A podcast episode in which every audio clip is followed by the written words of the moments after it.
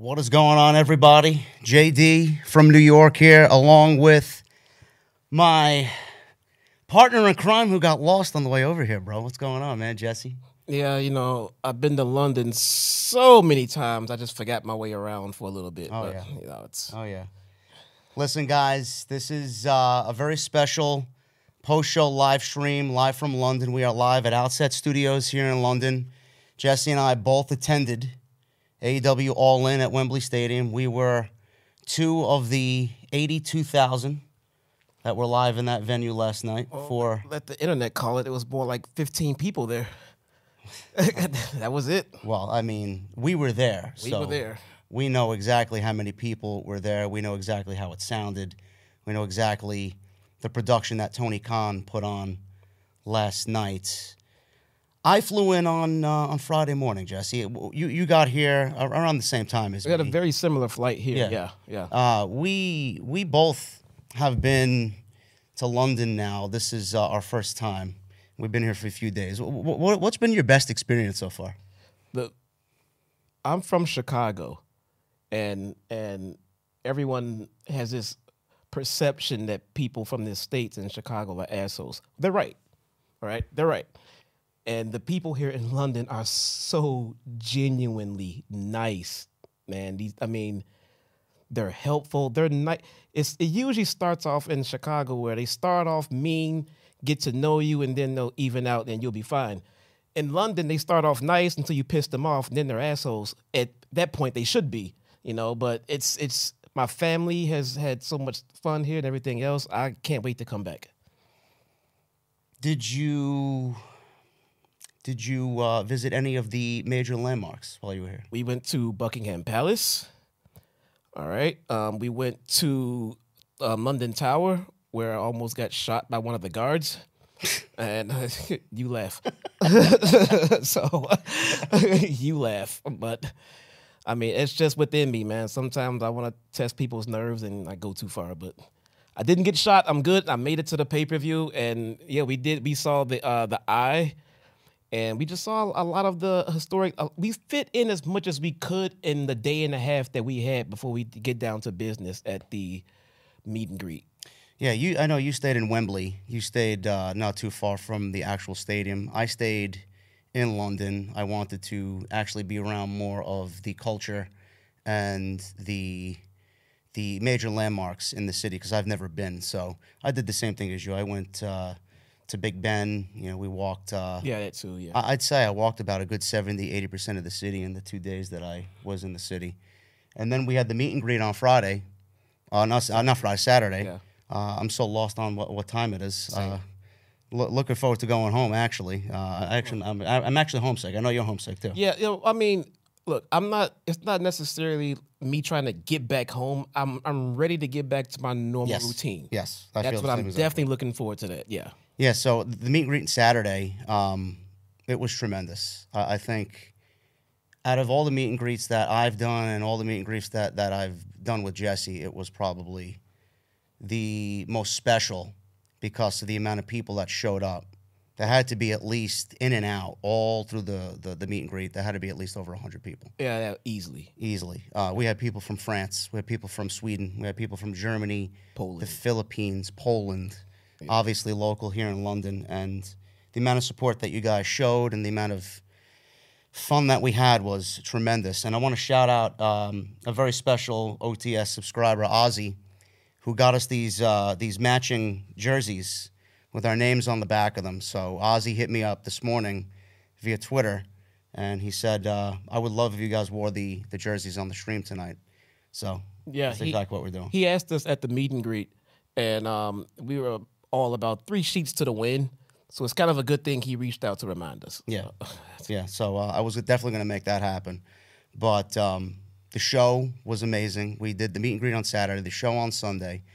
Staggering amount of people when we got off the tube, walking to Wembley Stadium. It, it felt like, I fe- it felt like I was in another world. It felt it felt like there was a zombie a zombie apocalypse and they were trying to evacuate. I'm, I'm not even. Yes. I'm not bullshitting. That's a good to and they're trying to evacuate the city, and everyone's bottleneck trying to get through the military gates. That's that's exactly what it looked like. You mm. posted a a, a quick video of Yeah, it, right? yeah.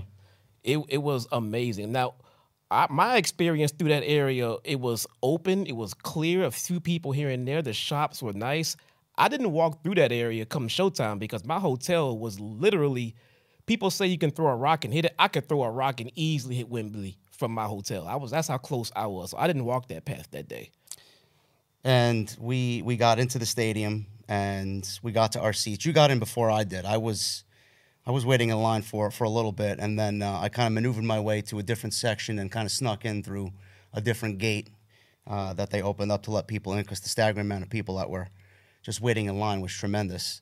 Uh, we didn't want to miss the pre-show because we know how big the pre-show was, and Jesse and I got to our seats. The vibe in the stadium was unbelievable uh, Tony Khan and AEW, they, from what I could see and what I, from what I could feel, they tried to definitely. I don't know if you, you felt the same way, Jesse. They tried to pay homage to the 1992 SummerSlam. That's the vibe that I got with the with the way that the stage was set up, with the entrance ramp. Um, it, it just it felt like I knew AEW was big time already because they're the second biggest promotion, but th- this was this was their their coming out party. Th- This is them making a major statement, being there and seeing how far they've come over the over the you know the five years that we've been covering AEW. It was staggering to see that that amount of support for AEW and have that many people in that stadium last night.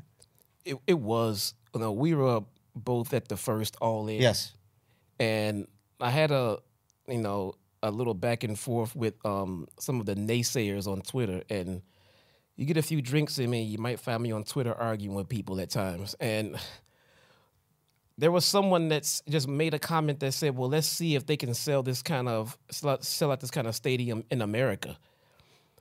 And I came back at him. I said, "This whole company started because someone said that they couldn't sell ten thousand seats. Period." That was the origin of this company. They did that. All right.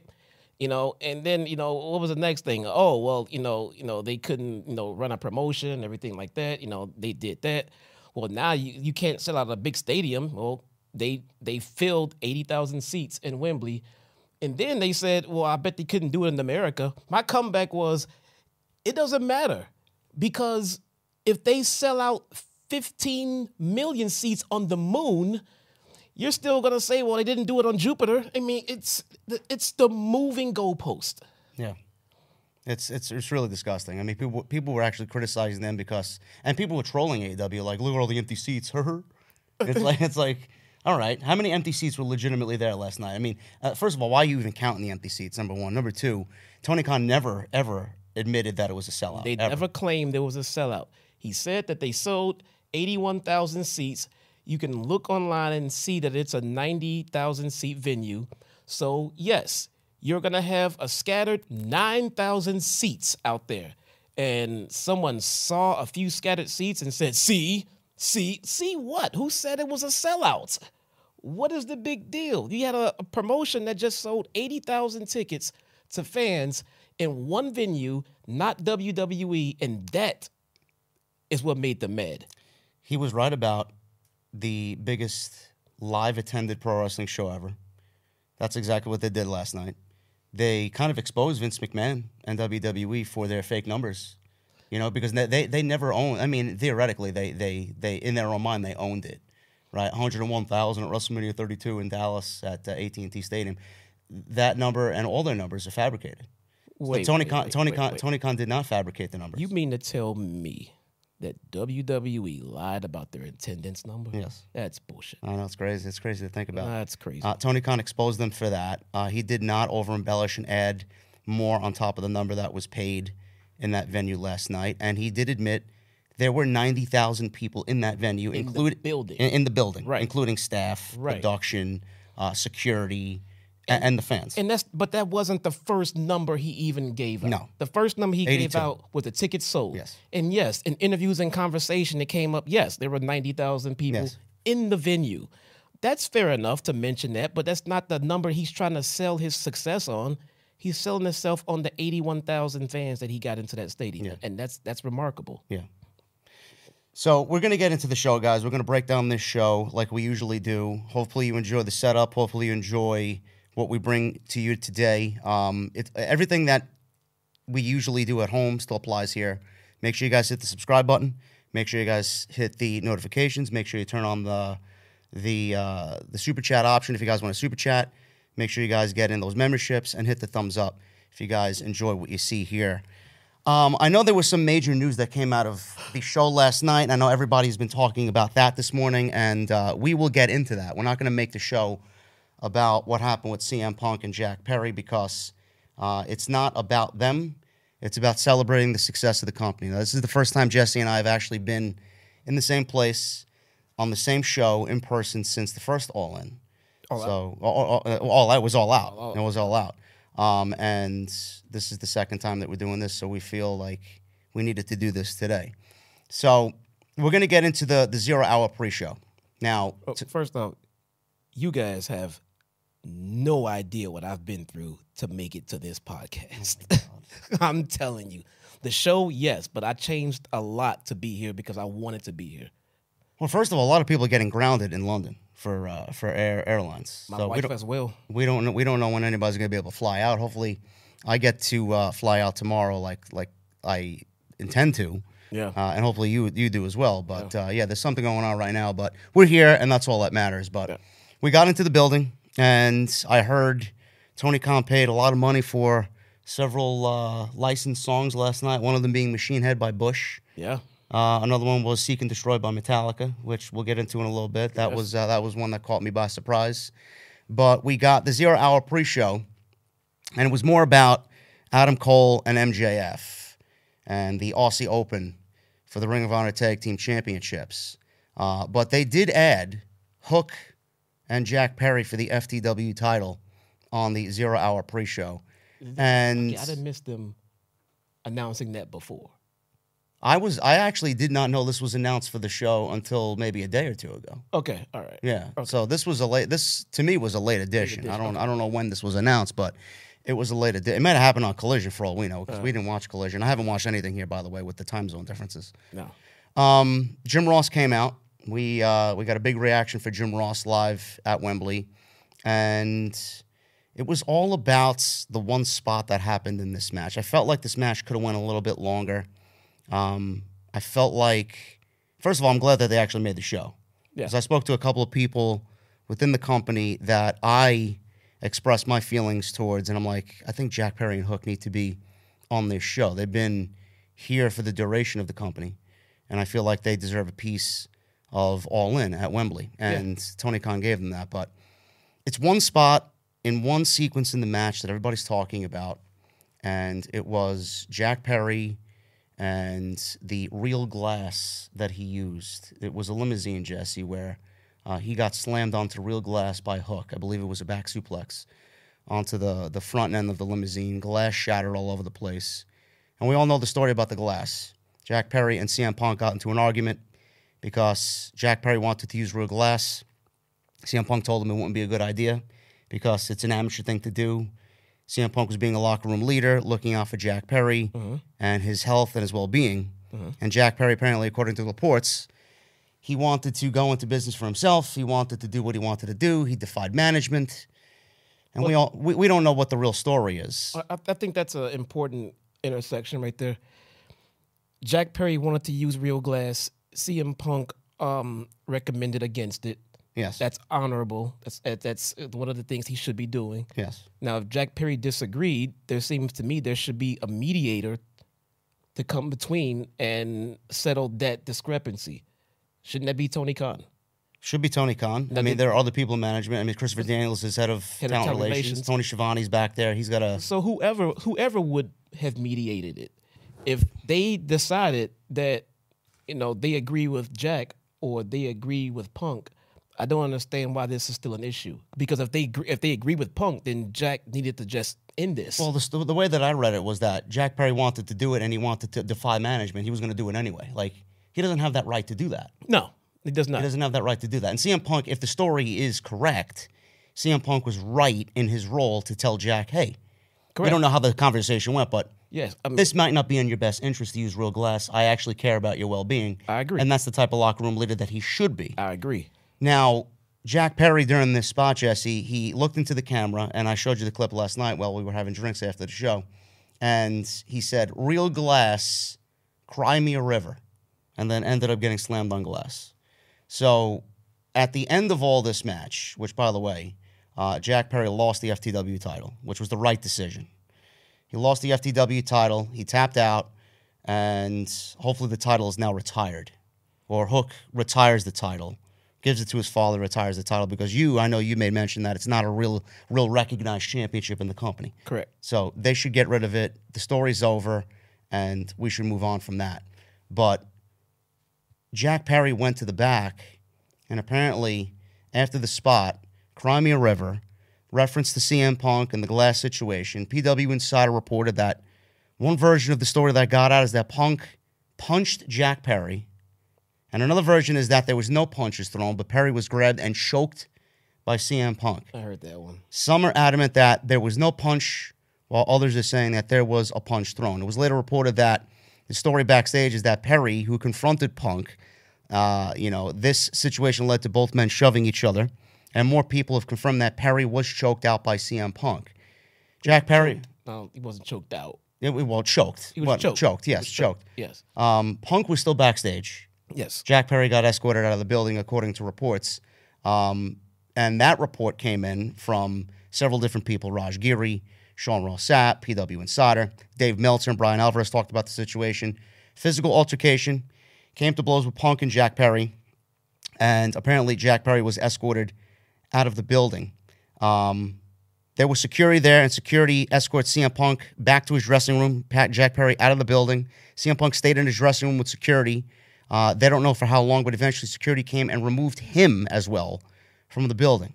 Tony Khan basically stated at the press conference after the show was over, I'm not going to talk about this anymore in detail, but there was an altercation tonight, and we are doing an investigation to find out exactly what happened. And that's all I'm going to say about it. But Miro said nothing happened. Miro came out on social media and said that nothing happened. So I, I don't I don't know. This is back and forth reporting again. You don't really know what's the truth and what is, you know, the uh, the bullshit So in this story. Miro or Tony Khan? I don't know. I mean, I mean, I got people calling me during the stream. Holy shit! You didn't silence your phone. Uh, that's Kinda com- coming from my iPad. Amateur, I know, amateur streamer. All right, this is. Um, I can't do this shit. So, so there was a great deal of unhappiness. Uh, there are CM Punk supporters in the company, company, and obviously there are a lot of people who are big fans of Jack Perry. As you know, Jesse, Jack Perry is uh, one of the, the the guys that the, bunk, the the Young Bucks love, Yes. and you know, obviously, e- everybody calls AEW All Friends Wrestling. You know, all you know, All Friends Wrestling. Yeah. And I don't know even where to begin with this story because all of this could have been stopped if Jack Perry didn't say what he said. Like, n- n- n- n- none of this should happen unless, you know, Jack Perry went into business for himself and wanted to be a prick. But he went out there and said it, and he caused all this nonsense. And I'm not really even going to blame CM Punk for this. Like, you're going to poke the bear, something's going to happen. He should know what to, he, he should know that he's got to be on his best behavior. But, I mean, he's a human being. CM Punk's a human being. Jack Perry started this shit by doing what he did live on camera in front of 80,000 people. Like, that's pretty fucked up. If you don't read the dirt sheets and if you don't pay attention to the internet and you just watch the show like a fan and you saw what Jack Perry said, what does it mean to you? What does it mean? It means nothing. What does it mean? So that means nothing. He didn't he didn't say any he's a heel. He said, I'm using real glass because I'm a fucking tough guy. Yes, we know.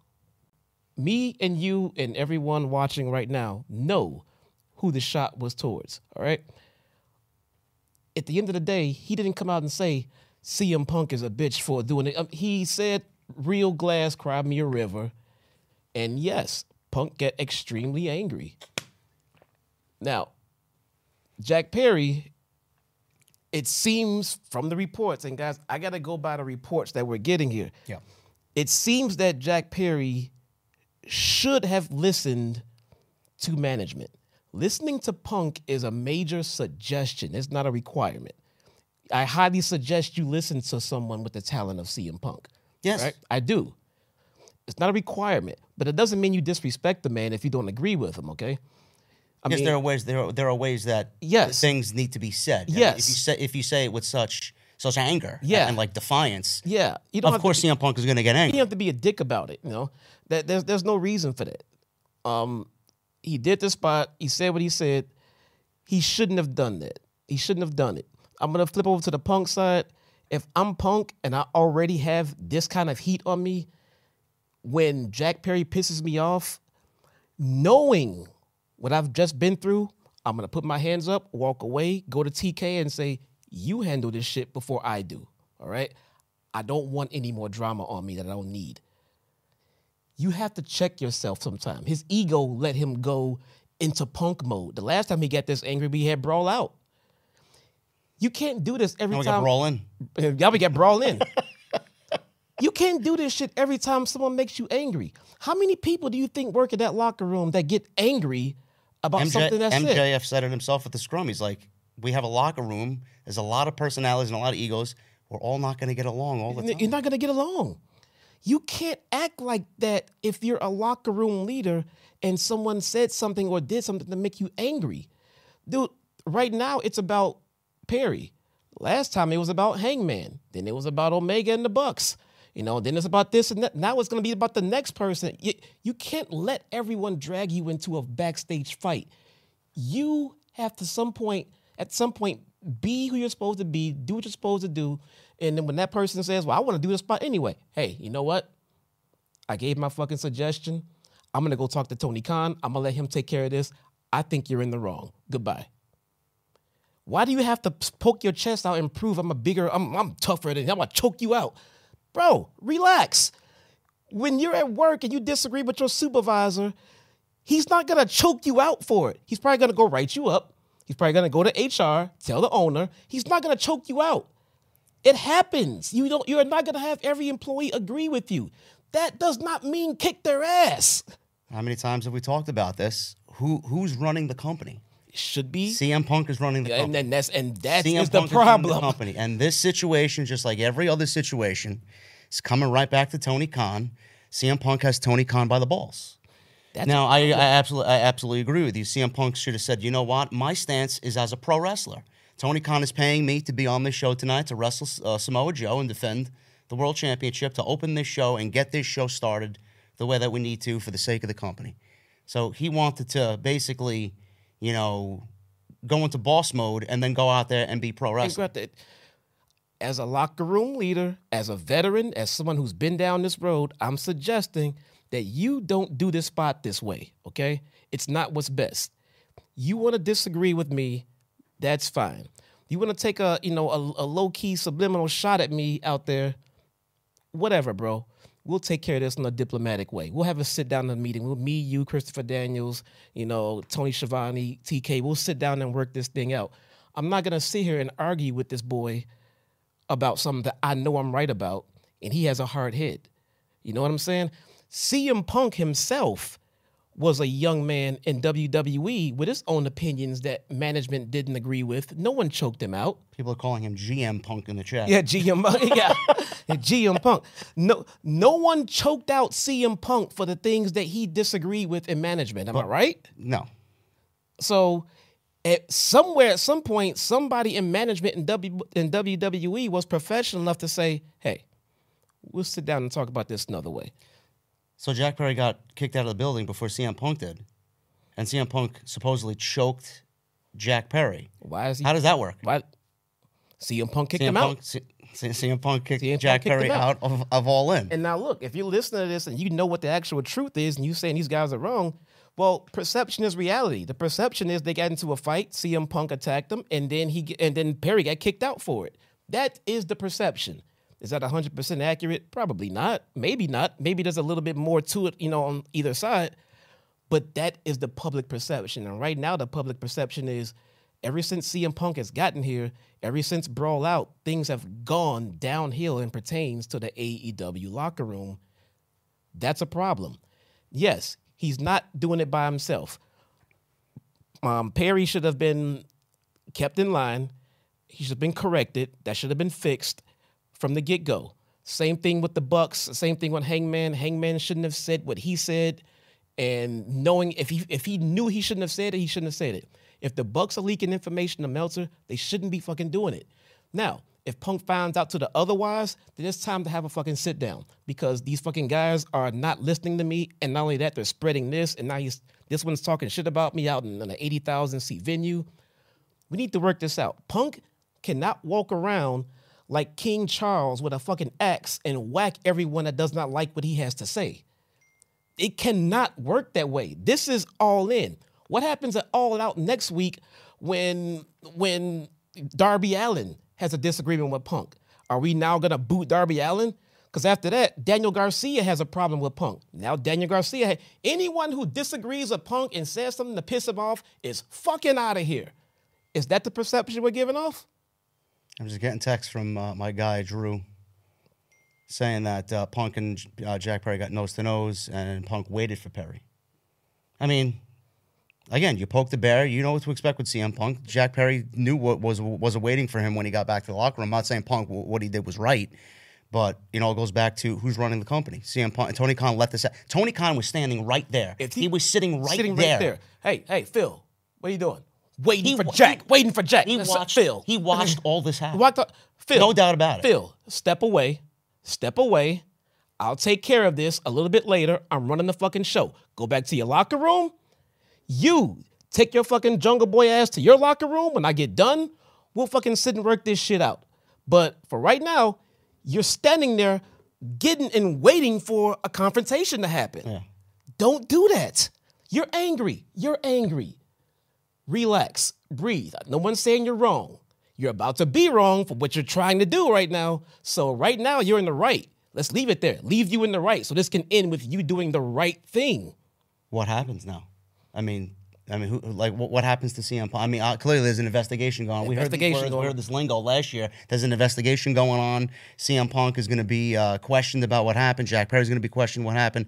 Uh, uh, what happens? Like, what type of punishment is going to come down on everybody? I, I would feel like, you know, the way we've talked about it, that CM Punk is basically GM Punk.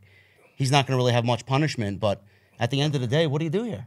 Like, the, uh, cl- the, clearly, you've been saying it, and we all know that the one problem here in this entire situation and multiple situations is CM Punk. There's a common denominator. There is a common denominator. But look, I'm gonna stick to the I'm gonna stick to the topic at hand. What do we do for this? We need all of the actual facts. No more of the I heard this story in this report. And this is why they're having an investigation, apparently. You need all of the actual facts before you can start levying punishments and things like that.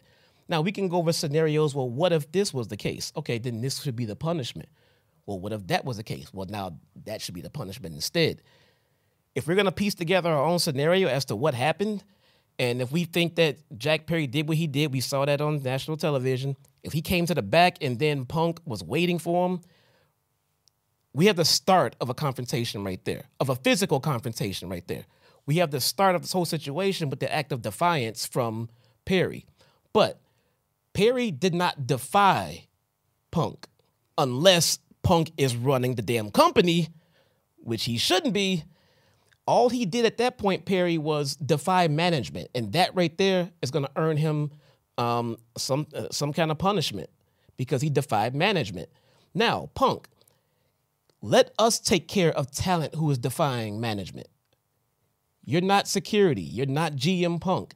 You gave your suggestion as a locker room leader. That's what I would like from you. I'd like to guide, I'd like you to guide these young people and help them become better wrestlers. You cannot punish them for not taking your advice. They are not required to take your advice. Well, you remember that was Hangman's problem. Like right. Hangman's problem last year was like, oh, I'll listen to the veterans, but I'm not going to fucking listen to them. I'm going to go out there and do what I want to do. And I said it then, and I'm going to say it now. He has every right to say that, you know. And if you're a veteran, you know, yeah, some of these guys with big egos, they're gonna be they're gonna feel slighted by that. But if I'm one of those veterans and I hear that type of thing, all right, go out there and make a mistake.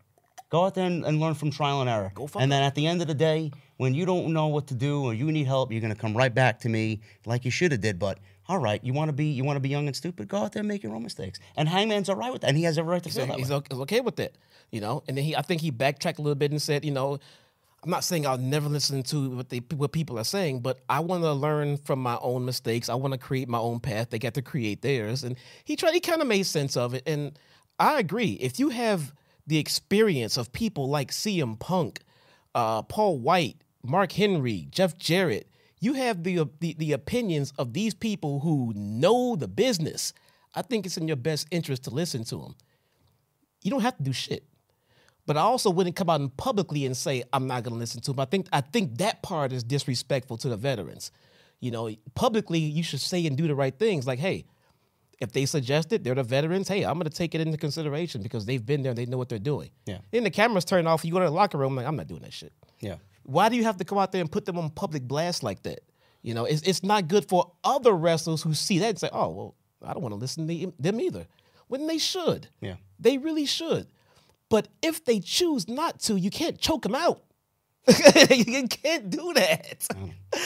it's going to be a very interesting next couple of weeks with this situation. And, and Tony Khan, I'll tell you what, man, Tony Khan's got some balls because he booked Jack Perry. It, seems, it feels like CM Punk is feuding everybody in the, in the company. He, he, booked Jack Perry versus Hook to open the, the show. Then we got an MJF and Adam Cole against Aussie Open to end the zero hour. And then we get into the pay per view. CM Punk actually opens the pay per view. I don't know if you paid attention to this. Punk Yeah. opens the pay per view with Samoa Joe. Yeah. We go right into the six man with Kenny and uh, Konosuke and, and the Bullet Club, Mm-hmm. and then we go into FTR and the Young Bucks. So it's like, man, he was he was playing he was playing with some fucking fire last night, man. Booking all those matches back to back, and So all of them, all of them crossing each other in the locker room one after another. I mean, uh, he's got a, he's got a, a set on him. I'll tell you that, but. Maybe he expected professionalism. You, w- you would after after what we uh, were given on uh, I would. I'm not gonna lie. on Sunday night. I'm not gonna lie. I did not expect to see CM Punk in the headlines with drama at all in. No. I thought that he got that shit and learned his lesson all out of his system, man. I did not expect this one at all. And I heard from a couple of people that came to the meet and greet, and a couple of people that uh, I walked by at Wembley yesterday.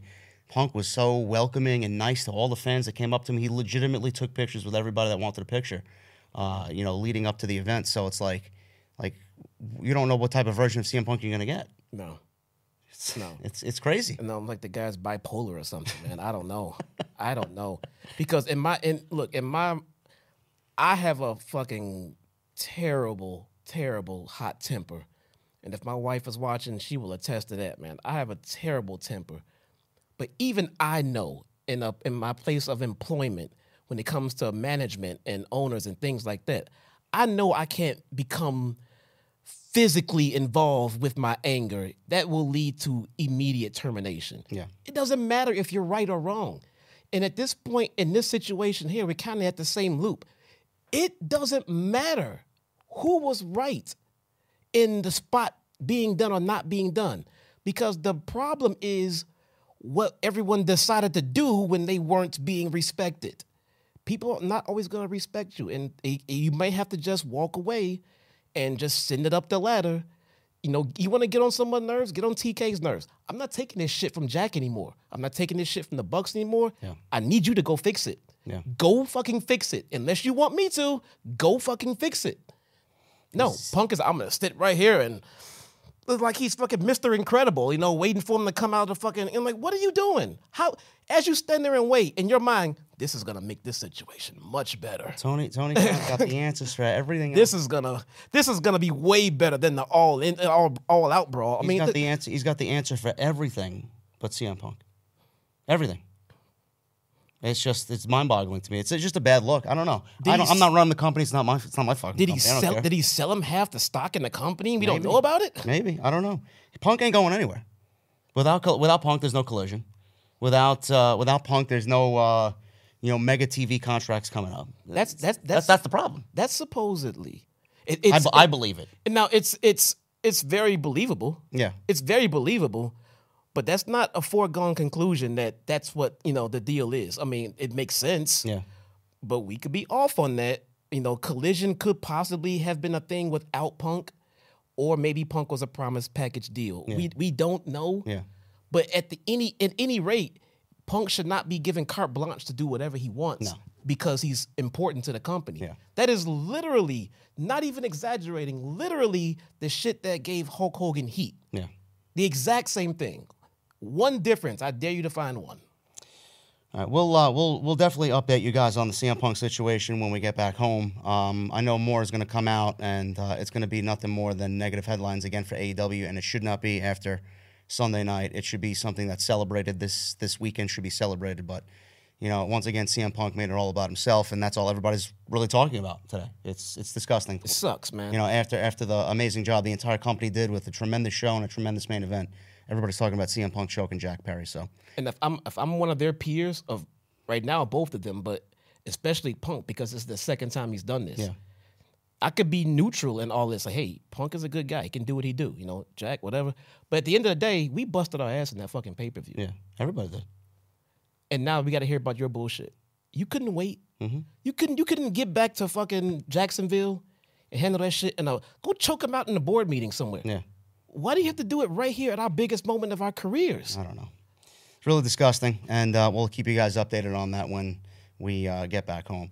Uh, MJF and Adam Cole, Jesse, against Aussie Open. This was for the Ring of Honor Tag Team Championships. Kyle Fletcher and Mark Davis got a, a very good reaction live. Uh, a lot of people were chanting along to their theme where I was sitting, especially in my section.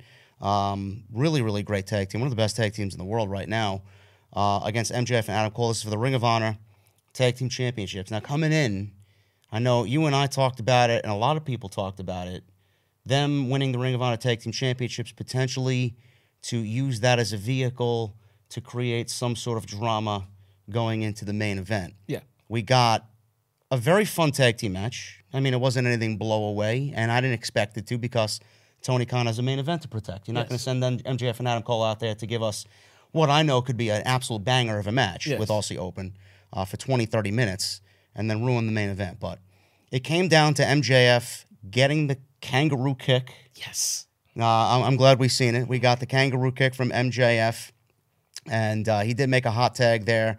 Uh, clotheslines. Fletcher uh, is in the ring with Adam Cole after the hot tag.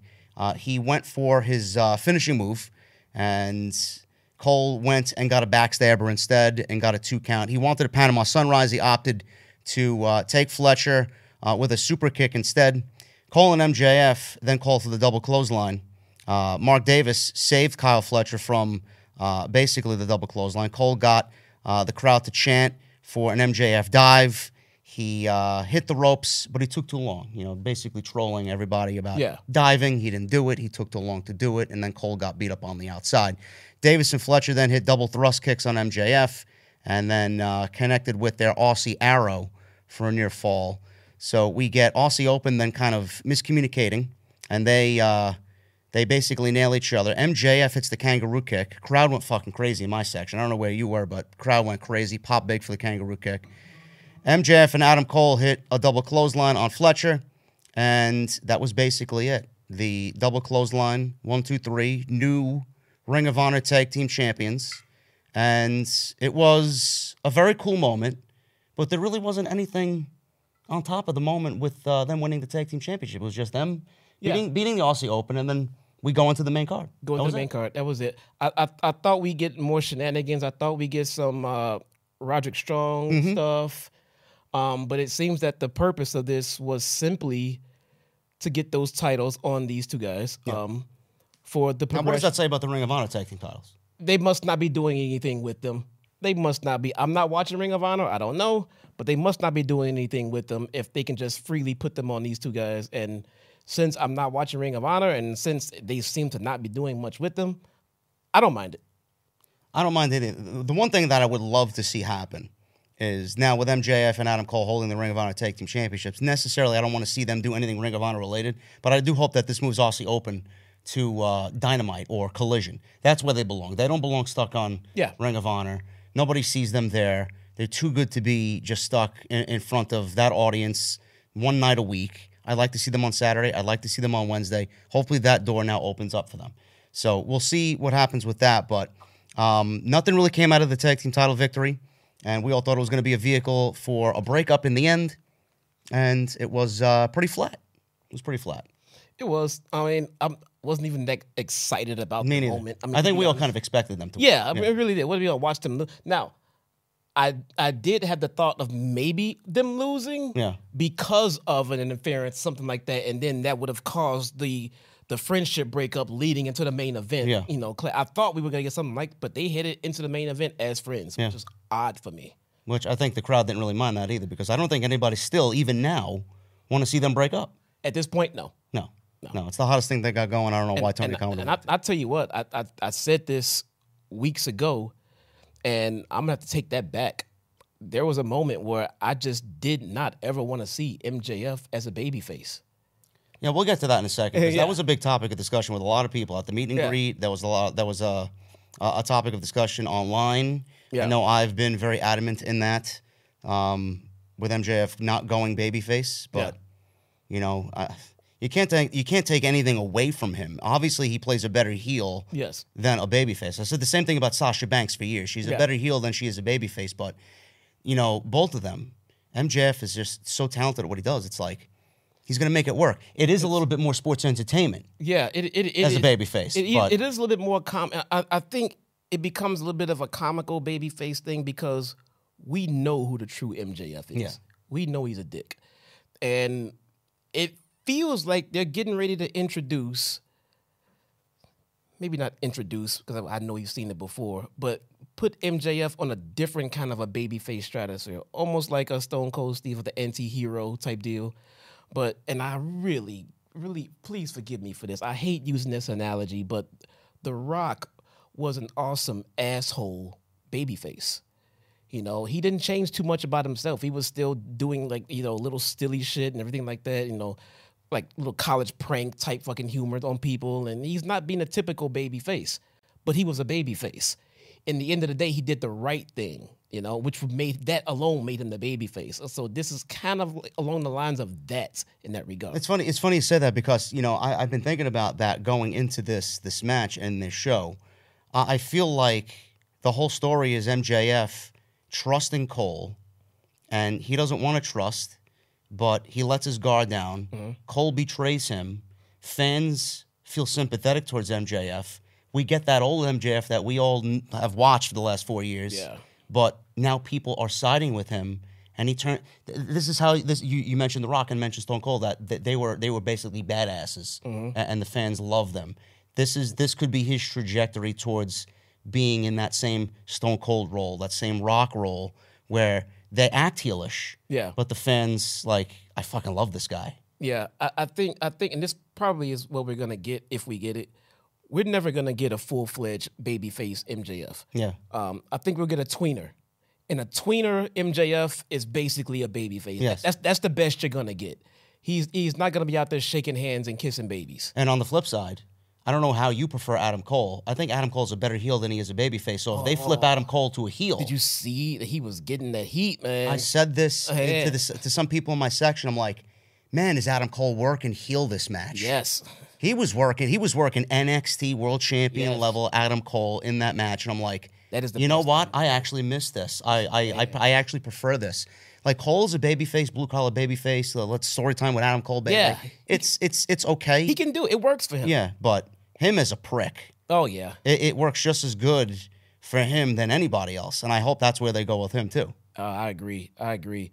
And I mean, from what we we'll get into Yeah. it in the main event. Yeah. Yeah. But that's what happened in the uh, the open for the zero hour, and they win the Ring of Honor tag team titles. And we all thought it was going to maybe, you know, lead to something groundbreaking in the main event, but it just stayed its course, and they uh, they kept the friendship alive. Yeah, it, it, it seems like the purpose of this. I mean, this is not very traditional, you know, putting your main event in the pre-show. Um, and then Tony Khan, you know, did a, a few tweets about when he was going to open the doors and when the pre-show was going to start. I think it was very important to him for the fans to show up strong for the national, you know, free pre-show. So he put his two best guys out there. Oh, we know why he did. When, Yeah, when- yeah. be- being there in person and oh. feeling that energy, we know yes. why, exactly why he did. everyone's fresh Yes. on the nights. Yes. You know, I mean, people are. I mean, you you might get them four hours later on, and they're starting to die down. But on the pre-show, if I'm turning on the YouTube or the you know the free channel to watch this, and I see eighty thousand strong, and I got MJF and Adam Cole in the match. Yeah, I want to see what's going to happen later on. Yeah. I really do. I was on the fence about getting this pay per view, but now I want to get it to see what's going to happen later on. So we move from the zero hour and we go to CM Punk and Samoa Joe for the AEW Real World Championship.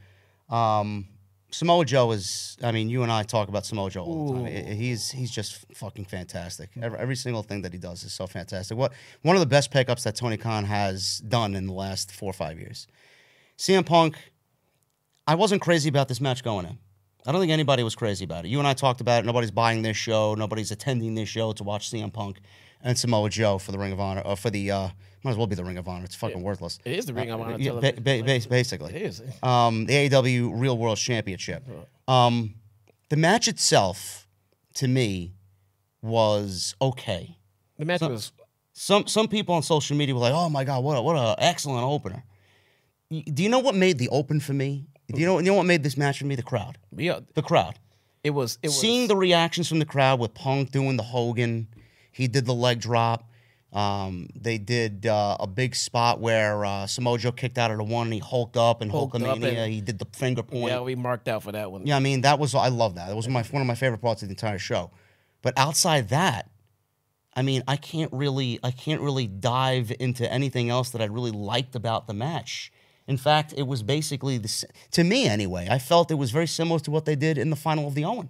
Yeah, yeah. It, it did seem like the the the biggest thing about this match was us. It was the Yeah, crowd. yeah. It was the crowd. And I'm man, I don't know if it had if it was just because of the heat on Punk or Joe is that over. But my God, other than Will Ospreay or MJF and Cole, there's no one more over than Joe on this night, man. Mm-hmm. He was getting major Joe chance. Yeah. And maybe that was a lot to do with, you know, being anti punk, you know, but I mean, either way, and that's punk elevating someone else. Either way, I don't care, you know. But at the end of the day, 80,000 people, you know, pumping their fists and chanting Joe, man, I'm watching it. I'm I'm I'm, in awe. I'm Like this is fucking great. Joe deserves this. Now Joe does that little sidestep when people go to the Yeah. top rope. Joe tried to sidestep across body, but Punk had it scouted, and he hit a Hurricane Rana, dropping Joe on his head. Joe came back, hit his old school uh, Ring of Honor Ole Ole kick to the outside. Yep. And then uh, Punk tried for another Hurricane Rana off the apron, and then he was caught by Joe and swung into the commentary table. I don't know if you've seen that. Oh, He, yeah. uh, he broke the front end of the commentary table, busting Punk open. He came up bleeding. So Joe then picked Punk up and uh, hit a big corner charge in the ring. Enzuigiri, you see Punk. I'm watching the big screen in the stadium. Punk's got blood dripping down his face. Um, big Samoa Joe offense, signature offense with the atomic drop, the big boot, the running senton. Uh, Punk avoided a muscle buster, and then he comes back, and this, this is where we see the sequence. He does the John Cena five moves of Five the, moves of doom. he does the you Oh, can't see me, the shoulder tackles, the spinning back suplex, and instead of doing the the uh, the punch, he does the Hulk Hogan uh, Yeah. cupping the ear, Drop- and then he drops the leg. Joe wasn't having any of that. He hulks up after a pin he hop a one count. He kicks out of a one. He does the finger point. I mean, crowd, especially my section where everybody was on their feet. Legitimately, everybody was on their feet. Yeah. Fucking awesome. So, crowd was cheering this. Uh, Joe locked in an STF, went into a crossface. Punk escaped. Crowd was really booing Punk. You know, it- it's funny. I, I forgot to mention this in the beginning. They they were singing Punk's theme, but then when he was in the ring, they were booing him. So they, they, it, got, it got a weird reaction live. This is the first time I've seen CM Punk since his match with Darby. I was there live when he wrestled That's not necessarily weird. The song is awesome. It's a party. Everybody's having drinks. The fucking, you know, fucking cult of personality is hidden. Like, hey, it's fucking, you know, it's it's a hit. You know? I don't know. I just it, and then the song, it the song feels was weird. over. Like you hate the fucking guy. the song, the song was over. They got the booing. I guess so. It's the song. The song was great. It's eighty thousand people drinking and singing to a song. What do you expect? I guess, I guess so. Crowd is booing Punk. Um, he, he, he pays homage to Terry Funk. He does a spinning toe hold. Joe escaped it. Inside cradle. Kicks out. STO. Uh, Punk avoided another muscle buster. This time, uh, but he goes up top and he actually won the match. It literally came out of nowhere. I didn't expect him to do this and, and that be the end. I thought they were going to go at least another five minutes. But he hits a sloppy look and Pepsi plunge. You know, I mean, Samoa Joe's not the, the, the smallest guy. So he hits a Pepsi plunge, one, two, three, he gets the victory, and uh, Punk stood in the ring. He got his uh, he got his reactions. He's got he got his boos. He got his cheers. He kind of lived in the moment for a little bit, and that was the end of the match. You know, I, I, I- it- it was a fine open. Like, listen, he's he's the face of the company. He is. You open that show with him. How many people are against that back there? I don't know. But Tony Khan's going to put his number one guy, his moneymaker, out there to start the show. This is the biggest show of all time. This is our uh, this is our guy. You know, it was a fine open for what it was. It wasn't anything that I'm going to go back and rewatch. Honestly, I, I will I will I actually will when I get Yeah, I mean, the show, yes. the show but the match Uh, itself. the- no. yeah, this match, yeah, just to see how the crowd reaction Yeah. actually came off on TV. Yeah. Am I going to go back and watch it for the wrestling match? Uh, absolutely not. Like, there's no, No, reason. I I hope that this is the. What is this now? Five times now that they It- wrestle? I mean, least if we're gonna not count the ROH matches, you know, I mean, Yeah, this uh, is that's two. Yeah. But I mean, did we expect CM Punk to lose this this feud with Samoa Joe and him being the real world champion? I mean, he's not going to be losing that championship until he loses that championship belt. There's no reason for him to lose it to Joe right now. And more importantly, I would love it if they would address this real world heavyweight title. Someone from management. Well, I guess we did get, get someone from management to address it. GM Punk. Yeah, I mean, I mean, I don't know what they're doing going into All Out. I mean, MJF's obviously going to have a title defense. It may be against Cole again. I don't, I don't know. Maybe a Cole rematch. You know, it, it may be. Uh, I know people are thinking maybe CM Punk and MJF. I think that's way too soon for that. Yeah. But you would think that with him holding the Real World Championship, that MJF, the type of guy that he is, would be like, "Bitch, What the fuck do you mean like, real? what, like, what, what are you, what are you, what are you talking about?" and how is it this hasn't already pissed him off? Like, don't okay, I got my thing with this Cole guy coming up, but give me a minute. Who the fuck are you talking about? You're the real. I'm, I am the fucking. Cha- you know, MJF does not seem like the kind of person to just say, "Okay, I'll get to that when I can." Yeah. Day one, he'd have come running out. No, no, no, no, no, no, no, no, no, no, no. I'm the champion, not you. Yeah.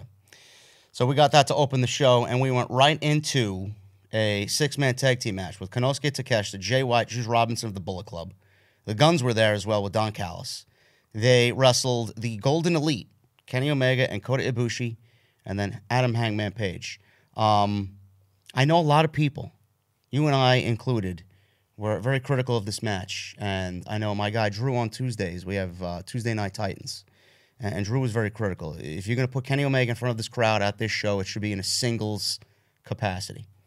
I agree. Now, I, I, I agree with that, you know, but Kenny's getting his match at All Out with Konosuke. We'll talk about that in a little bit. But the way that this match ended up, I had a blast watching this match. I thought this match was fucking great, which we knew it was going to be great what, what, what like w- with these six guys, it's Yeah. like you know it's going to be great. But at the end of the night, you know, all the complaining, and, and this is in, in a general sense for the show as well, which we'll touch on uh, when we get to the, the the last part of the show. Uh, I do feel like all the complaining that we've done and as a community, it, it kind of got wiped away with this because we knew it was going to be a great match, and that's all anybody cared about. Well, like being there, that's all anybody cared about. This was a great match, we- and we saw six great pro wrestlers Yeah. put on a great show. Yeah, I think we touched on that, um, and probably the last show we did, and excuse me, and I think I um, spoke about it on Twitter as well. We are only complaining about the build that we got, Yeah. because the build was lack was lackluster, and a lot of the time, well, most of the time, the build is supposed to be fun. It's supposed to be exciting. It's supposed to be a part of the show. Yeah, especially if you're doing Yeah. we- weekly episodic television. Yeah, you just can't give me crap, crap, crap, crap, crap, and then say, "Well, the pay per view is gonna be good." So what are you complaining about? Because I want to see good, good, good, good, and then great. I mean, it's, I mean, come on, man. I don't expect perfection. Yeah. but just some story to get to help us get there makes the pay per view even that much better. My wife was sitting next to me. We were talking about this match for a minute, and she said, "She said this is boring," and I said, "Okay, it is, but I'll explain to you why. It has no heat coming in. So at the beginning of the match, it's gonna be boring. The guys out there in this ring right now, they can work the crowd from the beginning to the end of their match and tell their story in the ring. And halfway into it and three quarters into it, you're gonna be cheering your ass off. And right hand to God, she was. She's like, she goes, no, yeah, you was. She goes, yeah, you were bored in the beginning because you didn't give a shit about it because there's nothing to give a shit about. Yep. But these guys know what the hell they're doing out there, and give them a few minutes. They're gonna they're gonna rope you into a fucking awesome match. Yeah, they did, and the heat came from Don Callis as well on this man. Every time they showed him on the big screen, they were the whole Oh, fucking man. stadium booed, man. It was just, Yeah. just, just a great thing to hear. Yeah. you know when Don Callis was showed on the big screen because he was sitting on commentary during this match.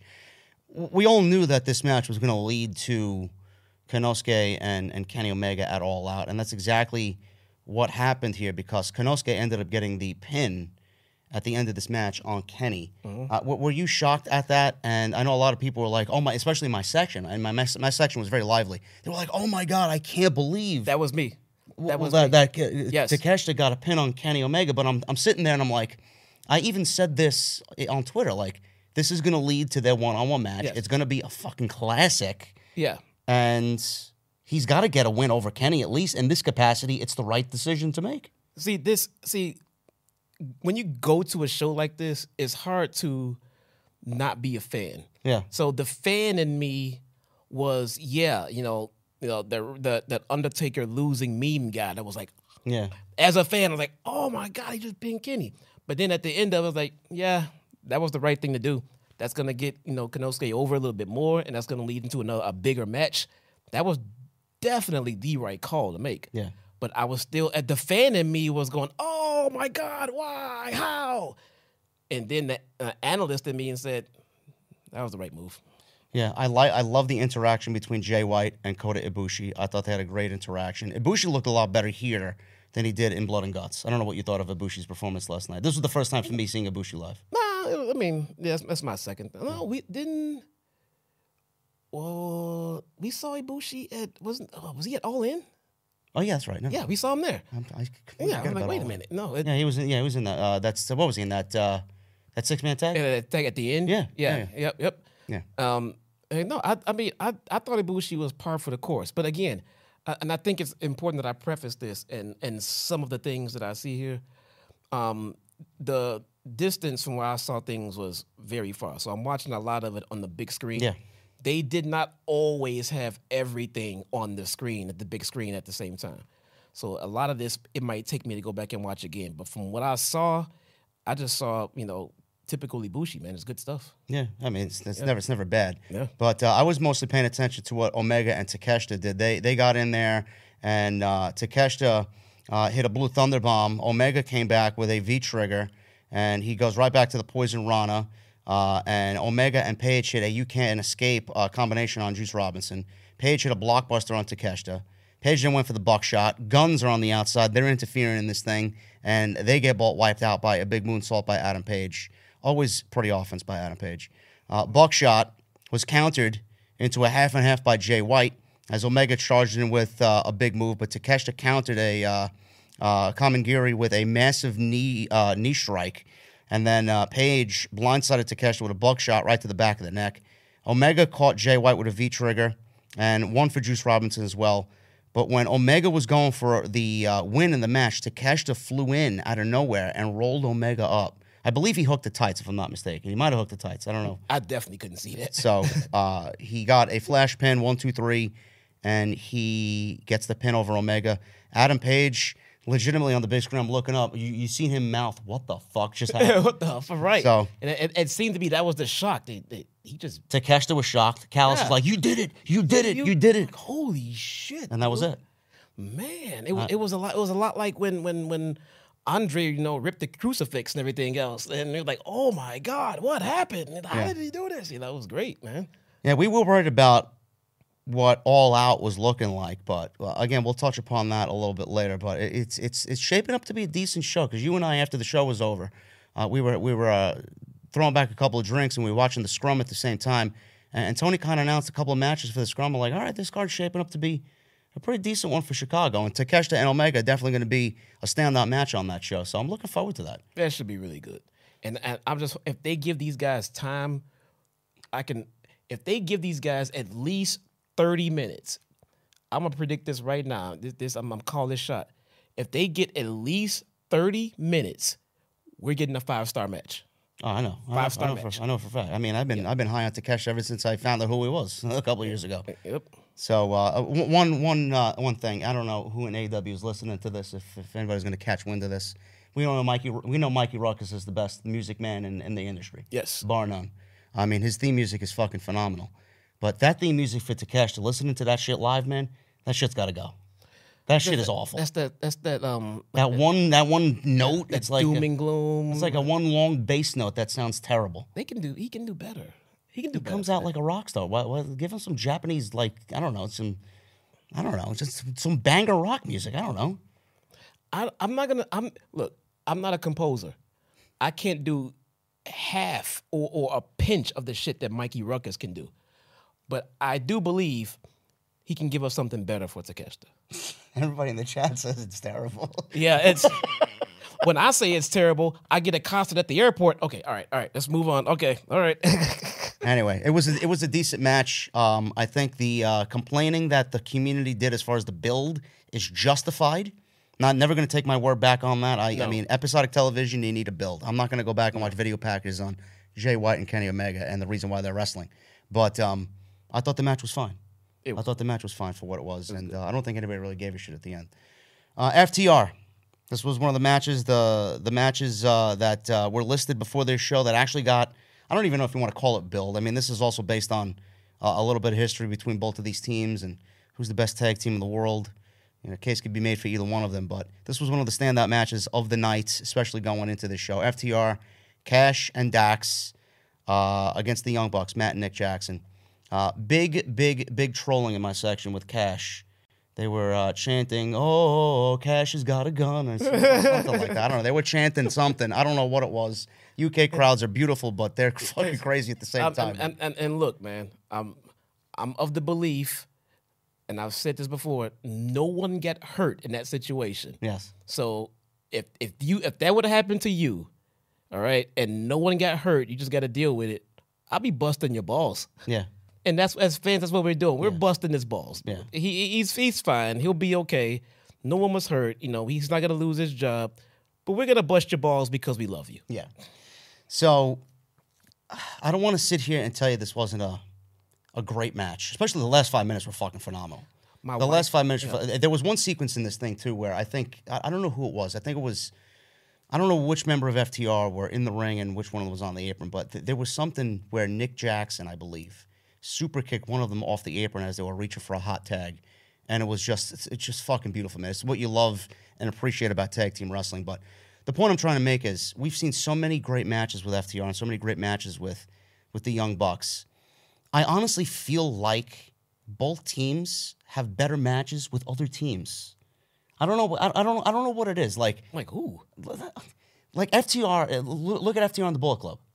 Like from, from Collision, that was a better tag team match than what we got last night. But I mean, it, it was not I better just- than than like the, the last FTR uh, Young Bucks match, though. I feel like the Young Bucks have better tag team matches with Lucha Brothers.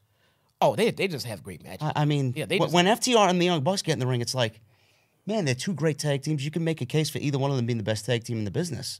They're probably in the top three. But when they get in the ring, it's like, maybe I'm overhyping it, or maybe everybody's over over overhyping it, and I, and I'm kind of going into it like, yeah, it's gonna be the greatest tag team match ever, Yeah. and then it, it's it's not.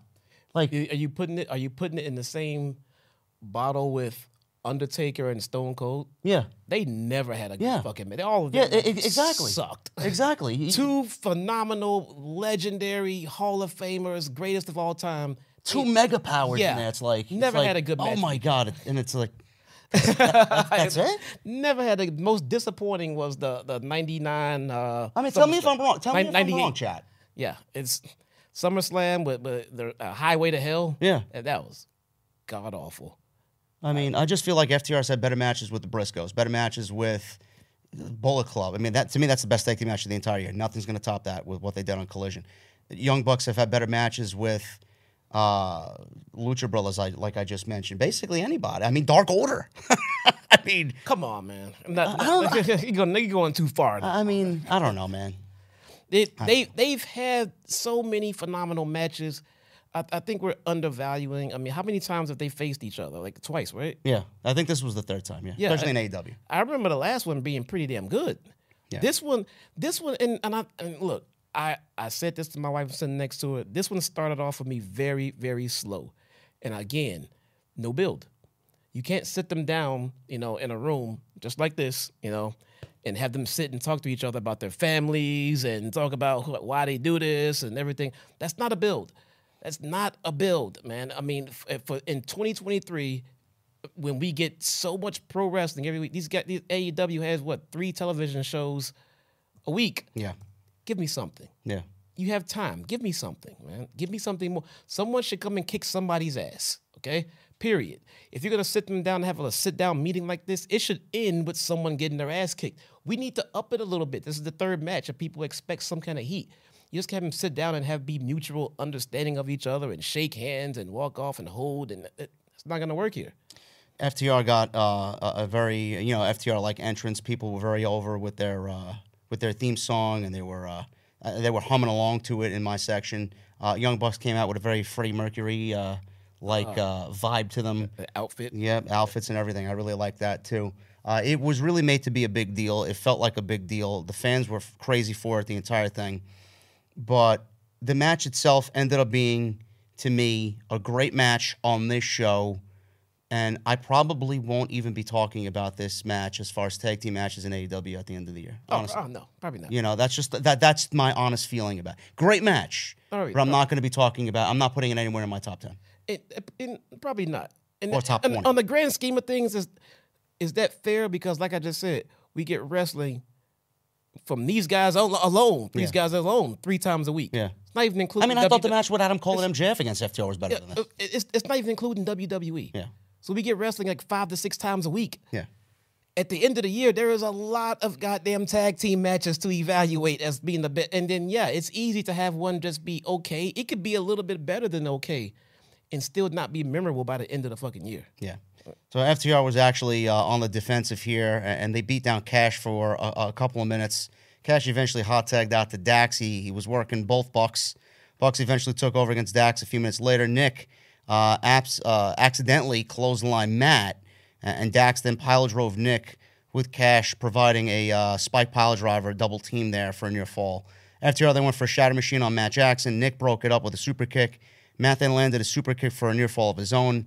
Dax ducked a BTE trigger, and the Bucks collided knees. So that was a big turning point in the match. FTR then gave Matt a FTR trigger. So basically, they did uh, right back to the Bucks. The Name of it, though. The um, they then they kissed Matt's cheeks, Yeah. kind of trolling them there, and then landed a shatter machine. And um, Nick then uh, took Dax, and they both tumbled over the top rope to the floor. Matt avoided a top rope 450 by Cash, which I didn't even expect him to do something like that. no flips, just fists. Well, I mean, well, I mean, it's crazy to even see him do it when it, when it's basically what they've uh, built their gimmick off of, and he ends up doing it. It, lo- it looks great. It looked great, but he Oh, yeah. missed it. Oh, yeah. And then uh, Bucks landed two BTE triggers, and uh, everybody thought that was the end of them. I thought they were going to win the, the titles there after the two BTE triggers. Uh, Cash kicked out. So we got a fight forever chant in Wembley. And then uh, FTR then hit Nick with a shatter machine. And that was basically the end of the match. It was one shatter machine, and they ran, ended up retaining the tag team championships. At the end of the match, though, is where everybody was like, "Oh man, is that is that how you're gonna act?" The boys in FTR wanted handshakes. Matt and Nick Jackson said no. They walked away. Actually, So- I actually missed that part. Yeah, they walked away. No handshakes. They left and they got booed out of the building. Oh, are we going heel here? Maybe We can see. They've uh, Punk's already healing. I mean, FTR FTR uh, is you know the baby face, I guess, going into this thing. Right? Who was the baby face coming into this? here, here's the thing. The last that we actually really had a definitive answer to that, the Bucks were heel. I Were mean, they? I don't even know. uh, Right. They get so I know FTR was babyface. they, they were babyface all day long. The Bucks, you know, I think at the end of the BTE is like, oh yeah, sure, we're heels. You know, it, it it's a little ambiguous. I don't fucking know. I guess they can work either style, no matter who, the, depending on who they're in the ring with. But that's a good point. I don't. I'm not sure. I don't know. Uh, it's going to be interesting where they go with the Young Bucks here after that. Uh, I mean, are we over with this FTR Young Bucks thing? I think is the the discussion is ended now. It's like uh, FTR is the best tag team out of the two in AEW at least. What did I get? What did I tell you before? The only reason FTR was hired is to feud with the Young Bucks.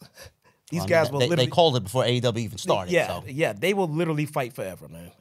I mean, is FTR the best tag team in the world after this? I mean, I know you, I know how big you are on the Usos, but the Usos really aren't a thing anymore. But for now, Okay, you can't put me in like current storyline and say who's the I'm best putting you on the ever. spot. Well, no, current storyline, FTR is better. okay. You telling me the best tag team of all time? That does not involve just the current storyline. So I'm still on the Usos. for I'm that. talking about best tag team right now, currently. right now, uh, yeah, I'll go FTR. Okay. Yeah. Same thing.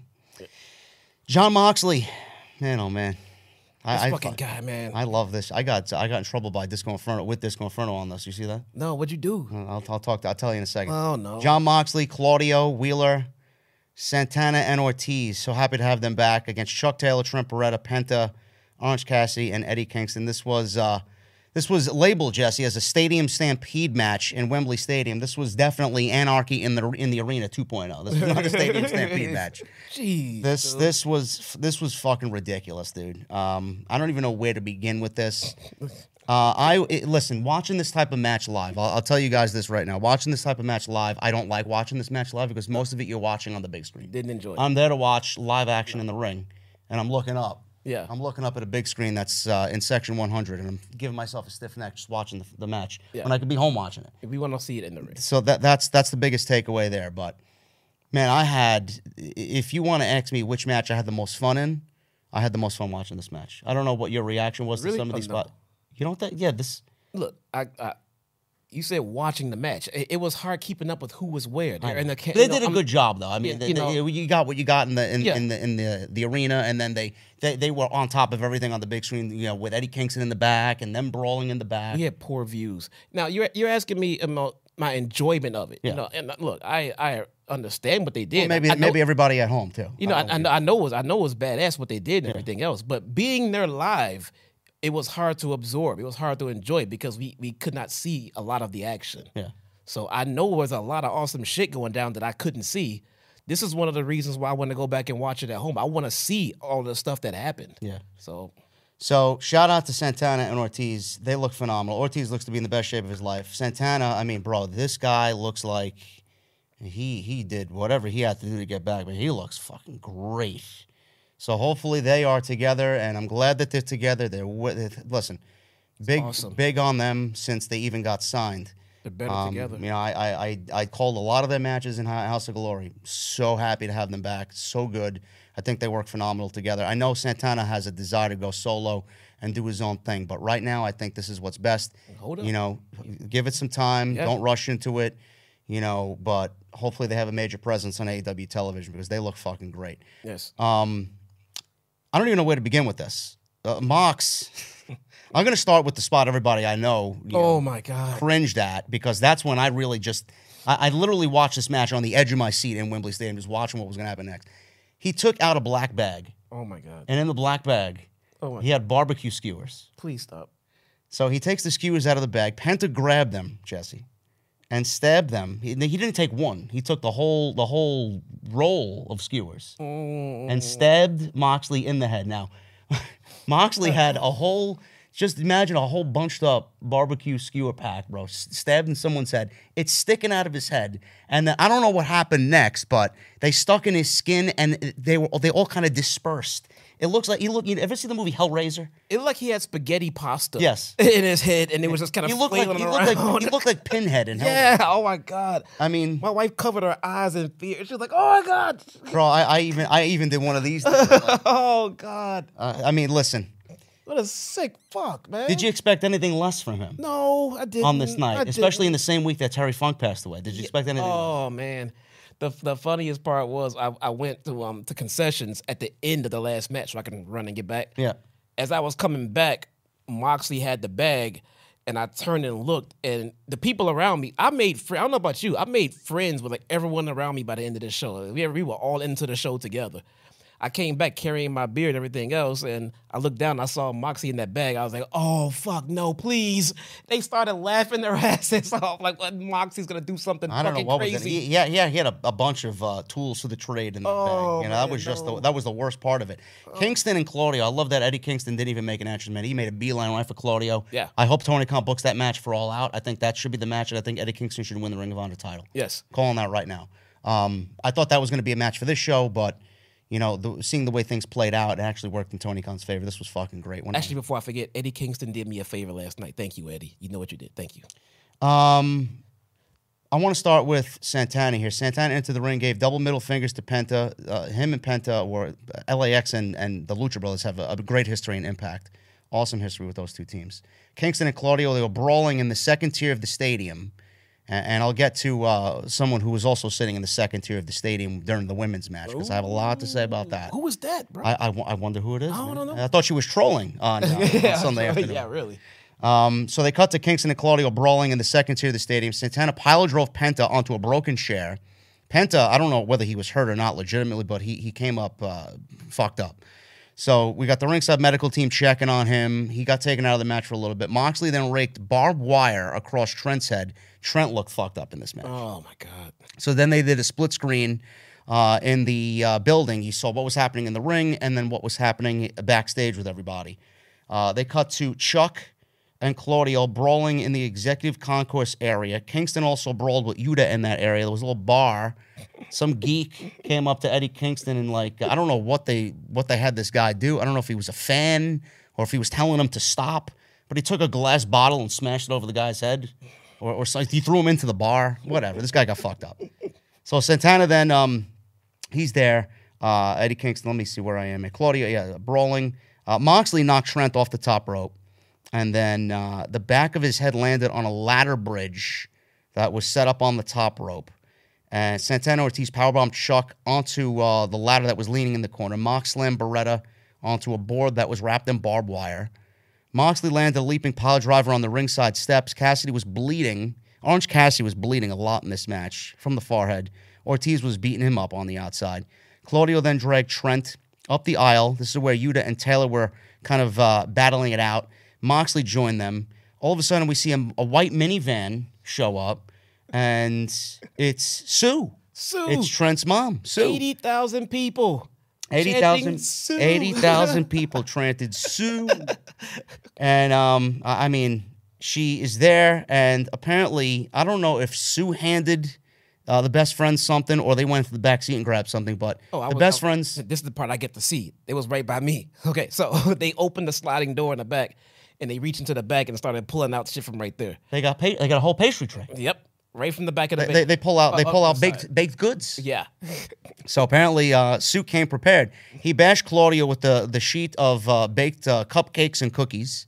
Mox raked Cassidy's uh, head with a, a fork that was in uh, the bag where he had the barbecue skewers. So uh, all of a sudden, Penta, you know, I'm thinking, oh, this guy got fucked up. He's, he's got taken out of the match. Yeah. So he he uh, all of a sudden he goes to the back. He comes back out. He's got new theme music. He's got his Penta his uh, Penta Oscuro. it's Oscuro, or Pento, uh, Pentagon Dark. Yeah, Pentagon Dark. Yeah, Yeah. from Lucha Underground. Yeah. His theme music hits. He comes out dressed in a different outfit. Yeah. He starts fucking people up. Did he just go change clothes? I think he, he came. I think he. I think he came out in black and he, he came out in red. Didn't he? yeah, he did. So he he just has a whole different character now. Penta sunset flip powerbomb Santana off of a ladder on the entrance stage through two tables. Now, I'm watching this um, and I'm like, please, Mike, please no, don't don't do it. You just came back from a, a goddamn torn ACL, A- and, you're gonna do this spot. So. Hey, man. a- a- And, I say that, Jesse, because when Penta was up there with, with Santana, the fucking ladder broke. Yeah. The ladder almost co- just uh. twisted a- and folded in half. Yeah. And I'm like, oh no. Alex Abrahantes is over there. He's holding the ladder. They go up and do the spot anyway. They go crashing through the tables. It didn't look as bad as I thought it was going to be. But I mean, they scared the shit out of me. What was what was awesome about that? I I'm, I remember that spot happening when Yeah. when the when the ladder collapsed. The crowd didn't get on the fucking case.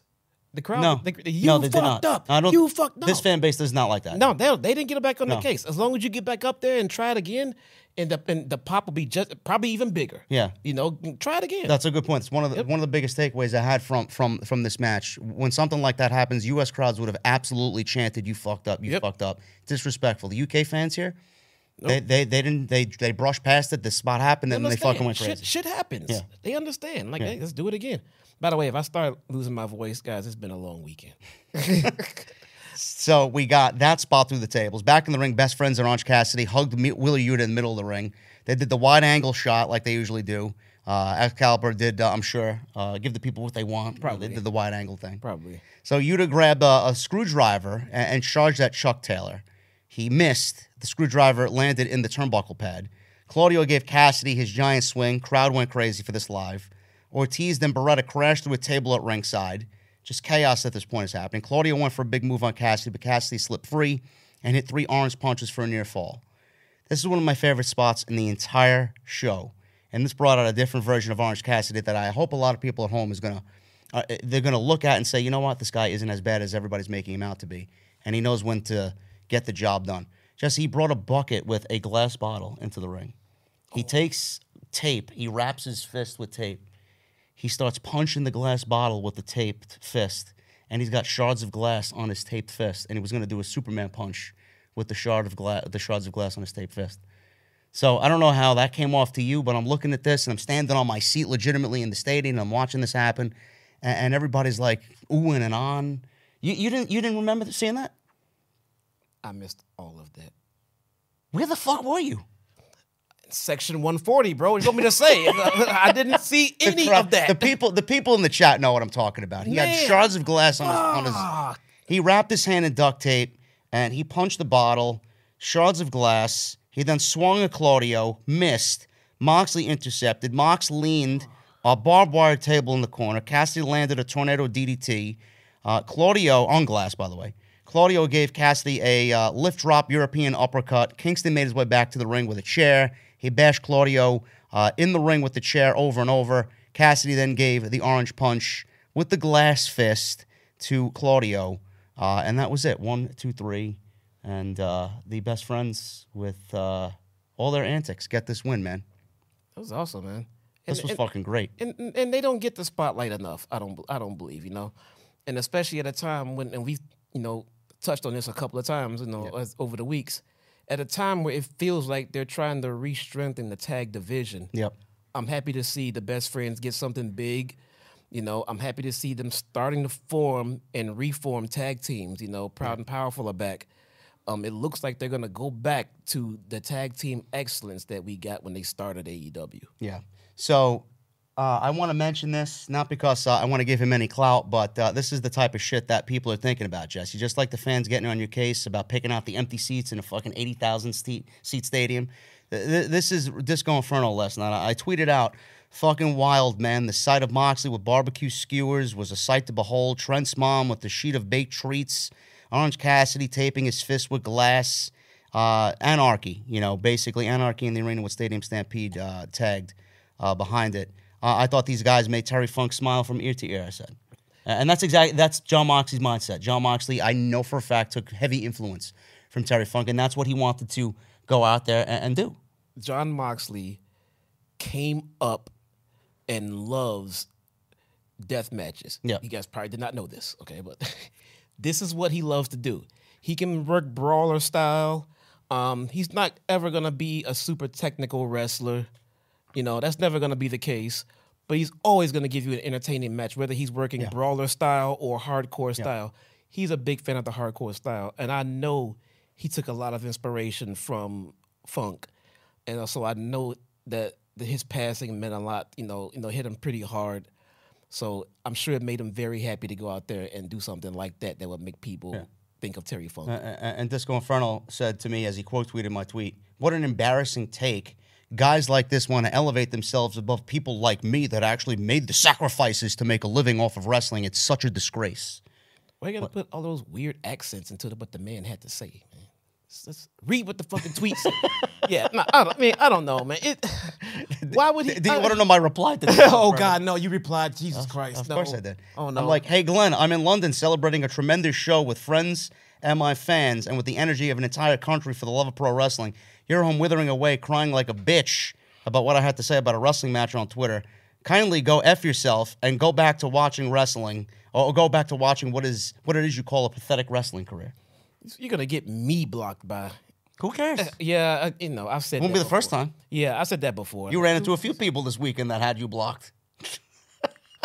we'll leave them we'll leave we'll leave them nameless. Not gonna get into that here, but yeah, man, I've I've said that too. Like, well, who cares what Disco Inferno thinks? I mean, what what the fuck are we go? I mean, it, why so angry? I don't know. Why I, I so don't- angry? I don't know. It doesn't make any sense. Why why be angry about this, man? Everybody everybody bled. Terry, how many times did Terry Funk bleed in his career? Everybody bled for Terry Funk.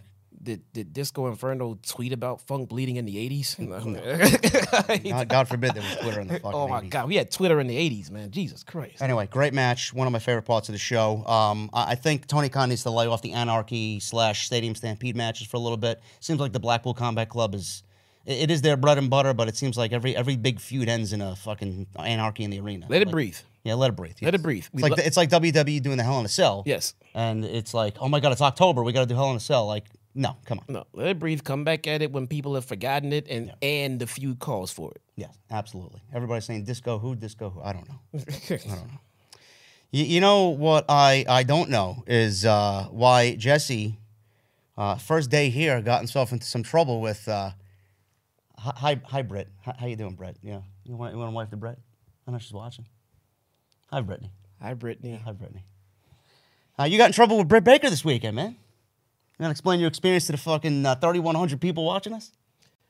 Okay, so This guy, this guy got in trouble. He, he didn't even land in the country yet. This guy's already uh, in trouble by uh, one of the more prominent female wrestlers in the industry. I landed Heathrow. Okay, me and my wife, we are coming down. We're getting ready to go through customs. And by the way, guys, everything I'm about to tell you is 100 percent true. I mean, all, you have to go look on Twitter. I mean, that's all you I need mean, to know. I'm walking. I'm coming through Heathrow. We're getting ready to go through customs, and I see, you know, a short brunette lady, you know, walking, you know, from the side view. She is walking away, and I kind of turned to my wife and said, "It kind of looks like Britt Baker," you know, and I think she heard me say that. I wasn't sure, but I was like, "Kind of looks like Britt Baker." And then my wife looked. She goes, "Uh." I don't know. Maybe we had a bad view, and she was walking away to go talk to someone. I'm like, oh, okay, well, maybe, whatever. So we stay in line. And then out of the corner of my eye, I look and I'm like, "Oh, that's fucking Adam Cole. like, I know who the fuck that is. Like, that's Adam Cole. So we we stayed we stayed in line, and then you know we didn't go running over there, but it turns out they ended up in line right there next to us or behind us or something like that. And um, and I turned, you know, to say something. And I was like, "Hey, you know, uh, how you doing? You know, um, I don't know if you know me, but I'm the co-host with JD and everything else." And then, you know, Britt says, "You know, yeah, yeah, I know who you are." You know, and like, like bad takes. You have bad takes. You know, some, something like that. She said. Now, Which is not the first time we've heard that, by the way, which is all subjective in its opinion. You know, this is what it is. Now, the asshole in me was about to just say, "Hey, can I get a picture?" You know, and they would have said, "Yeah." I'd have been like, "Awesome." Give my wife the phone to take the picture and go over there next to Adam Cole and just kind of like, you know, can you move back, Britt? You know, can you get the out of the way? I thought that would have been rude and ignorant because we're, I mean, rude. yeah, it would have. Dude, we're out in public. You know, we're out. I mean, we're not. You know, in a ring doing a bit or recording a bit. So I wanted to be polite, and I do respect the stuff that she's done in the ring. By the way, I'll come back to this. So I asked for a picture, and she said, they- she said, yeah, yeah, it's great. And they both smiled. They were both, you know, um, cordial and about it, everything else, and the and the situation, you know, you know, was fine, you know. And I was happy to get to London, and my first experience is running into Adam Cole and Britt Baker. I thought that was a fucking awesome experience, you know. And um, we got through customs and got to I think a hotel or something like that, and um, I tweeted it out, you know, something like, you know, hi Brittany, you know, this is gonna be a great weekend. And she went and tweeted like, so I ran into a podcaster and he was shaking and wanted my picture and everything else. They talk tough behind the cameras, but then you see them in life, it's this and it's that. You know,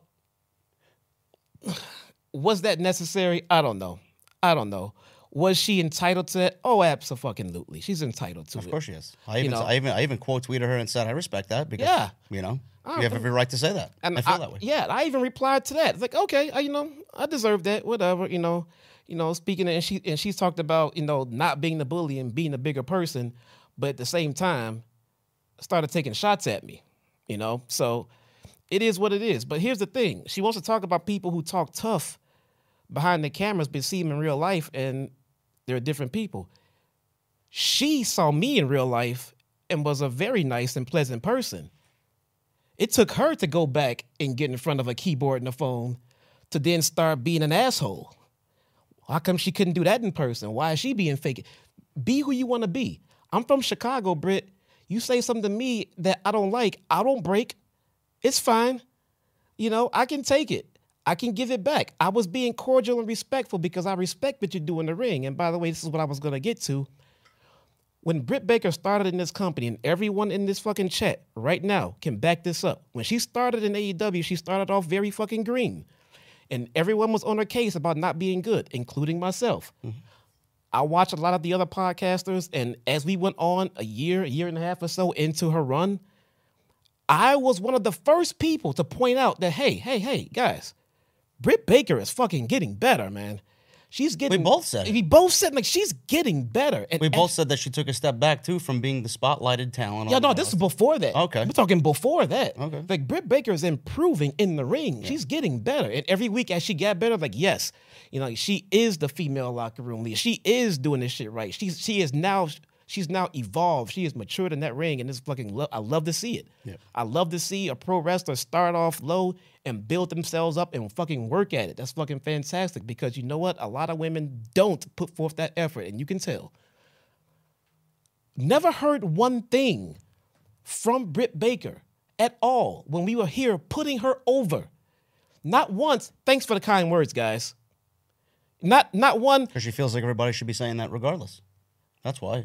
And what happens when we started saying something that she didn't agree with? Now, now it's time. You know, it it it goes both ways. All right. My opinions about someone is not because I like them or dislike them. My opinion is gonna be from what I see in the ring. And what I saw was someone who needed to improve. And what I got was someone who over delivered in improving and was killing it. And we heard nothing from her until we said something she didn't like. And she's in DMs and she's tweeting shit out and she's talking shit about people meeting people at the airport. So I mean, that's not fucking right, man. If you get, I mean, you just can't sit and wait. Not at, first off, not everyone is gonna like everything you fucking do. I'm sorry. And if a rumor comes out, it's just a rumor and a story. We report stories. We don't break stories. No. We don't give out stories. Meltzer reported this, this, and this. JD reads the story, asks my opinion about it. This is my opinion about it. And if it's true, this is what I believe and this is what I think. Don't get mad at us. Don't get mad at us. All right. We did not break the story. You don't like my opinion. I can respect that. All right. That does not make me a piece of shit podcaster or a human being. All right. You're the professional. it's basically us who don't wrestle Don't wrestle can't criticize the people that do because we don't understand it, because we don't know. I mean, and our opinion's wrong automatically. someone very important told me this weekend that there's a, quite a few people who take criticism of their craft to be of an insult when it shouldn't be. It's not. We're not talking about you as a person. We're talking about what how you came off on television, okay? If you think you're perfect every time you get in that ring and the cameras are rolling, you are sadly mistaken yourself. And that's anybody. You're not gonna always be perfect. And if we call it out, we're not being a dick, dude. We're just saying how it came off. Because when you were doing great, I called you great. And we never heard nothing. Hey, these guys said some great things about me. Thank you so much. I appreciate that. No. We said something you didn't like, and you go, you you get diarrhea of the fucking fingers. All right. So Spe- speaking of great, this match was not great. It was not great. This was not. I mean, I've seen a lot of people tweeting about this. Oh my god, this was great. It went. I don't even know how long it went. It went- below ten minutes. I'll tell you that. Yeah. So uh, ten minutes out of a three and a half hour show and one women's match. Yeah, it goes to show you exactly what Tony Khan thinks about the women's division and the women's championship. I'll get back to that in a second. This match was not great. So if everybody that, that, that said this match was great, it was not. I don't know what they were watching. Mm, I want to preface before you get into it. The match was not great. I do not believe the match was shit. Okay. No, that, Um, I've seen. yeah. We've seen worse. Yeah, I've seen. I'm not shitting on the match. You know, every match does not have to be great either. Okay, I, I realize that. We're just reacting to how some of the fans were reacting to the match online. And I don't believe it was great either. No. Now, the biggest thing in this match, and I don't even want to harp too much on it because honestly, nothing happened, uh, is the outcome. So Saraya got mad at Toni Storm in the middle of the match, Jesse. There was a little pinning predicament there, and they both tried to pin, I think, Shida uh, at the same time, and uh, they were both getting upset at each other in a fatal four way. This is Saraya Britt, Toni, and uh, Hikaru Shida. And then Baker pulls out her glove. She starts signaling for her finishing move. Shida attacked Baker as she uh, was in this position. Shida slammed Baker onto Saraya with a Falcon Arrow. She climbed to the top rope and landed a Meteora. Shida kicked Saraya and made the cover. Baker broke it up. Baker attempted a lockjaw seconds later. Shida leveraged Baker's shoulders down to the mat for a near fall. Storm came in with the women's championship, Saraya sprayed her in the face with that that little uh, I don't know what, what they got the spray paint or whatever they got they carry the yeah, outcasts Yes, green spray paint. spray paint in the face one two three and that was enough for Saraya to win the championship. Now Saraya's mom during the match. She was accidentally punched by Toni Storm in a little setup spot that got the tensions rising between Saraya and Toni Storm, which led to, you know, them kind of having friction in the match, only for Saraya to win. At the end, she wins the title. She celebrates with her family in her hometown. She is now once again a women's champion. I think she may be the first woman ever to win the AEW Women's Championship and the WWE Women's Championship Absolutely. in uh, in, in history. But Wait, wait. Didn't Toni Storm win it? did she win the Women's Championship? No, Did, did she win the championship in WWE? no, She never won one? No. Okay. okay. no, no. The NXT title, maybe. NXT title. Okay. I think. I don't know. Who cares? Like, Um, this outcome was terrible, bro. The the outcome, the, the, the her winning. I'll tell you this, and this is all I'm going to say on this, and I'll give the floor to Jesse. Her winning the match. I understand Tony Khan wants moments. It looks like he he he books for moments. Yeah. he books for a feel good moment. Yeah. Tony Khan loves a feel good moment. This was Tony Khan booking for a feel good moment. Giving her the championship, based off what we've seen so far with her being in the company since last Grand Slam, Jesse. She's not had one decent match. The match with Britt was decent. I thought I thought they did fine. That first match that they had, oh, yeah, yeah, yeah, yeah. that was decent. That was I- the best thing that she's done. and oh, I put over Britt Baker in that match because I thought she did a fantastic At job protecting Saraya. As protecting Saraya, help her getting reacclimated to a. Nobody nobody mentions that though. right. No, don't That don't say the- shit about that. That was the best thing that Saraya did. And honestly, with what she's done since then, to put the championship on her is a terrible creative decision. She looks so fragile in the ring. She doesn't move around well. I don't think she's really. I, I, she she can go, but I don't think she's built to be a world champion and a face of that division. Because as a champion, you're gonna have to wrestle more than what she was doing uh, previously without the championship. true. And I, I just feel like Shida just got the belt, did nothing with it, and you're booking this match to give Saraya a feel good moment when Shida should be the one you should be building up. She just won the fucking thing, and she's done nothing with it. Yeah, I, I agree. So, well, I, I agree t- to an extent. So when when they took the title off of Jamie Hayter, um, it was understandable because Hayter needed to take a break. She needed she was she was hurt. Yeah. You know, so they put it on Toni Storm. Okay. Um, Toni Storm's run, you know, just like everyone else is in the women's division, lackluster. Okay. Um, but then they put the title on Shida. So we thought this was gonna be, you know, Shida's next go around at the title to see how she could do with it. But then just to drop it to Paige. Uh, Yeah. Oh my God, I'm so sorry. Saraya, I'm who so cares? sorry. I'm so sorry. Saraya. And the part I don't understand is why couldn't Toni Storm just hold on to the title herself and have Toni Storm drop it to Saraya in the same exact match? Because Tony Khan needed a feel good moment for Shida on the 200th episode of Dynamite. That was a mistake. I think He that books for feel good Yes. moments. I think and that at that mistake. point, creativity, logic goes out the window. I, I, I think that right there was the mistake. Um, we must say, well, why not just put it on Saraya at that show because he wanted to have her hometown pop in, in England. Understandable. Now, do I have a problem with Saraya being champion? No. I'll tell you why.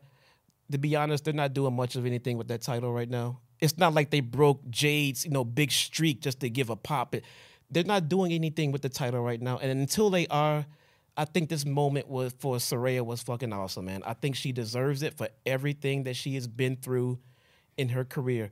We might not see or understand the the logic and creative and creative behind it, but think about everything that she's been through. We've all seen it. It's all well documented. I'm not gonna get into it.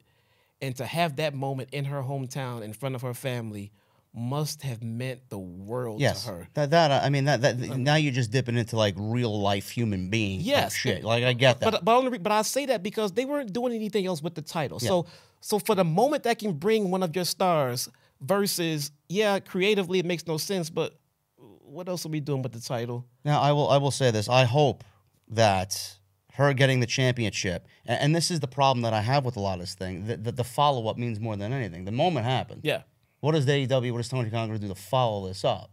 Now, we think we have a theory. we, we think we have a theory, and I hope the theory is correct. Right.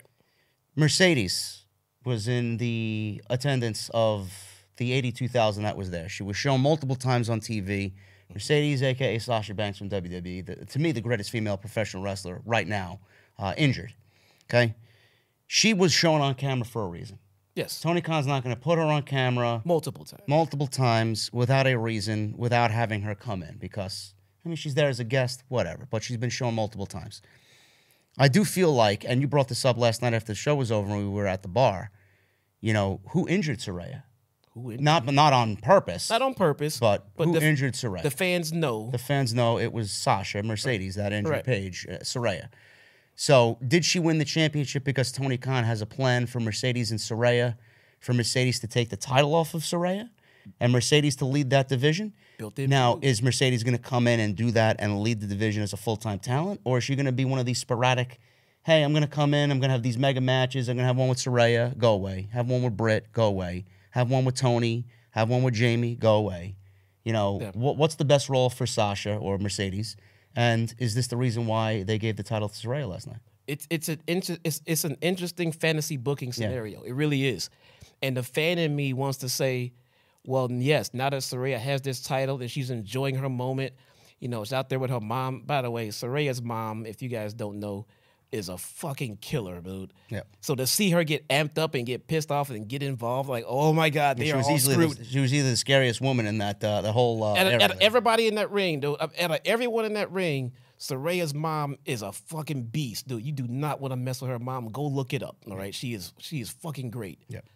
Now, having Saraya have that moment, winning her title in front of her family, enjoying her reign, as a fantasy book, or how awesome would it be to have Mercedes pop in and just okay, I want to make sure I get this clear. Simulate because it was a it was a it was a spot from behind, right? As Saraya celebrating, simulate the same kind of spot that got her injured. You know, don't do the same exact spot. You know, we don't want to hurt anyone. Run in, simulate the same spot, and stand over her like, bitch, I'm coming for your title now. You know what I'm saying? I tried to come for your career. You somehow came back. Now I'm coming for your title. Play with it. Have some fun with it. You know what I'm saying? As far as my understanding is, and I saw Saraya on the post show um, scrum, she has no problem with Mercedes as a person, and they're still cool. And I'm sure she would love to work with. I think one of the first the first people that she texted when she got to AEW or got cleared to wrestle was was Mercedes. That's awesome. You know? That's awesome. Well, I'm they're very sure good would- friends, yeah. So it's a built-in. It, would- it would bring instant heat to the women's division right there. Yes. And the right kind of heat this time. Yes, it's the follow up. Yes. Like, what's the best usage of Mercedes now? Like, does she want to be here? Number That's one, that's with that's the, the, drama. question. That is the question. Uh, is Tony Khan going to want her on TV every week? I don't. I don't know. Is her is her role best for, to come in and be like one of these New Japan guys that Tony Khan rents every month, or one of these luchadors that he rents every month to come on and have major matches with?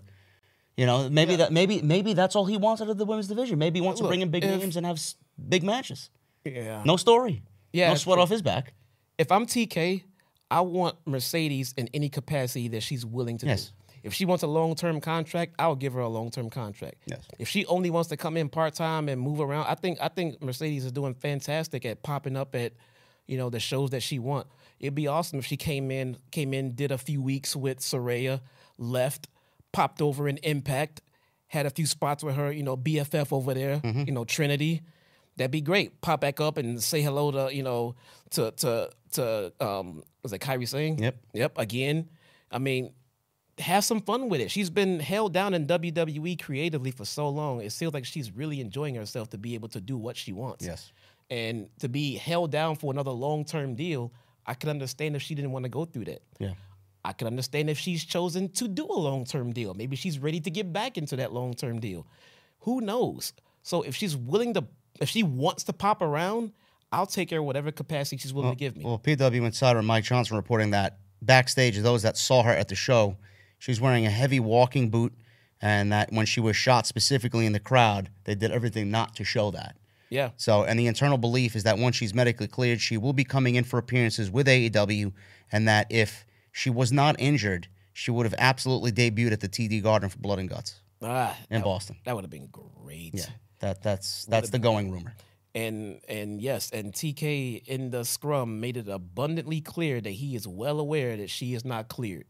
she is And that he's had discussions with her. He's had discussions. He's had discussions.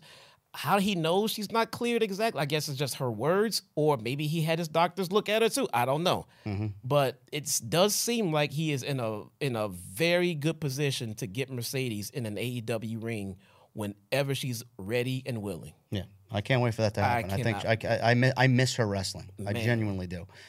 Um, so that was the ladies' match. Uh, that's what I have to say about Saraya. Hopefully they follow it up with something. But who does she wrestle on uh, on uh, Sunday at All Out? Like, or or not wrestle because someone asked in the media scrum, and I, I forget who this was. So if someone does in the chat, you know, remind me. But I remember someone asking in the scrum. They said, "Saraya, you've only wrestled four singles matches since you started in this company.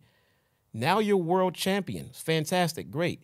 Do you plan on wrestling more now?" yeah, It was a very, very probably good one of the way- better questions that was asked. Yes, to word the question without saying, "Hey, you don't think you deserve this, do you? You haven't done shit." You know, no, he worded it the right way. You've only wrestled four times. You're the world champion now. Don't you think you should be in the position to wrestle more? And she, she answered it very diplomatically. She did bring up her her uh, her history with her injury and things like that. So she wanted to take it easy, thing and something like that.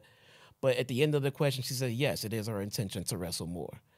She didn't come out and say she was going to wrestle. Well, we had one match on Sunday with the ladies. Right, we're gonna, we may get one. I think right now we only have one women's match booked. It's Statlander versus Ruby Soho for the TBS title. Yes. I think, I think that's that may be the only women's match that we get. Yes, and I think Statlander not at, at somewhere at this pay per view is a crime. Well, that's another story for a different day. But the ladies got nine minutes, ten minutes or so. Saray gets the hometown uh, pop and the hometown moment, and that's basically uh, what it is there. And Mercedes, hopefully, we see more of her. Uh, one of the uh, better matches on the show to me was uh, this next one: Darby and Sting against Swerve and Christian Cage. Now, Christian Cage replaced um, AR Fox. Okay. Now uh, we we all know what happened uh, with that. AR Fox got booted out of uh, Swerve Stable, the uh, Mogul Embassy, and uh, this was a coffin match.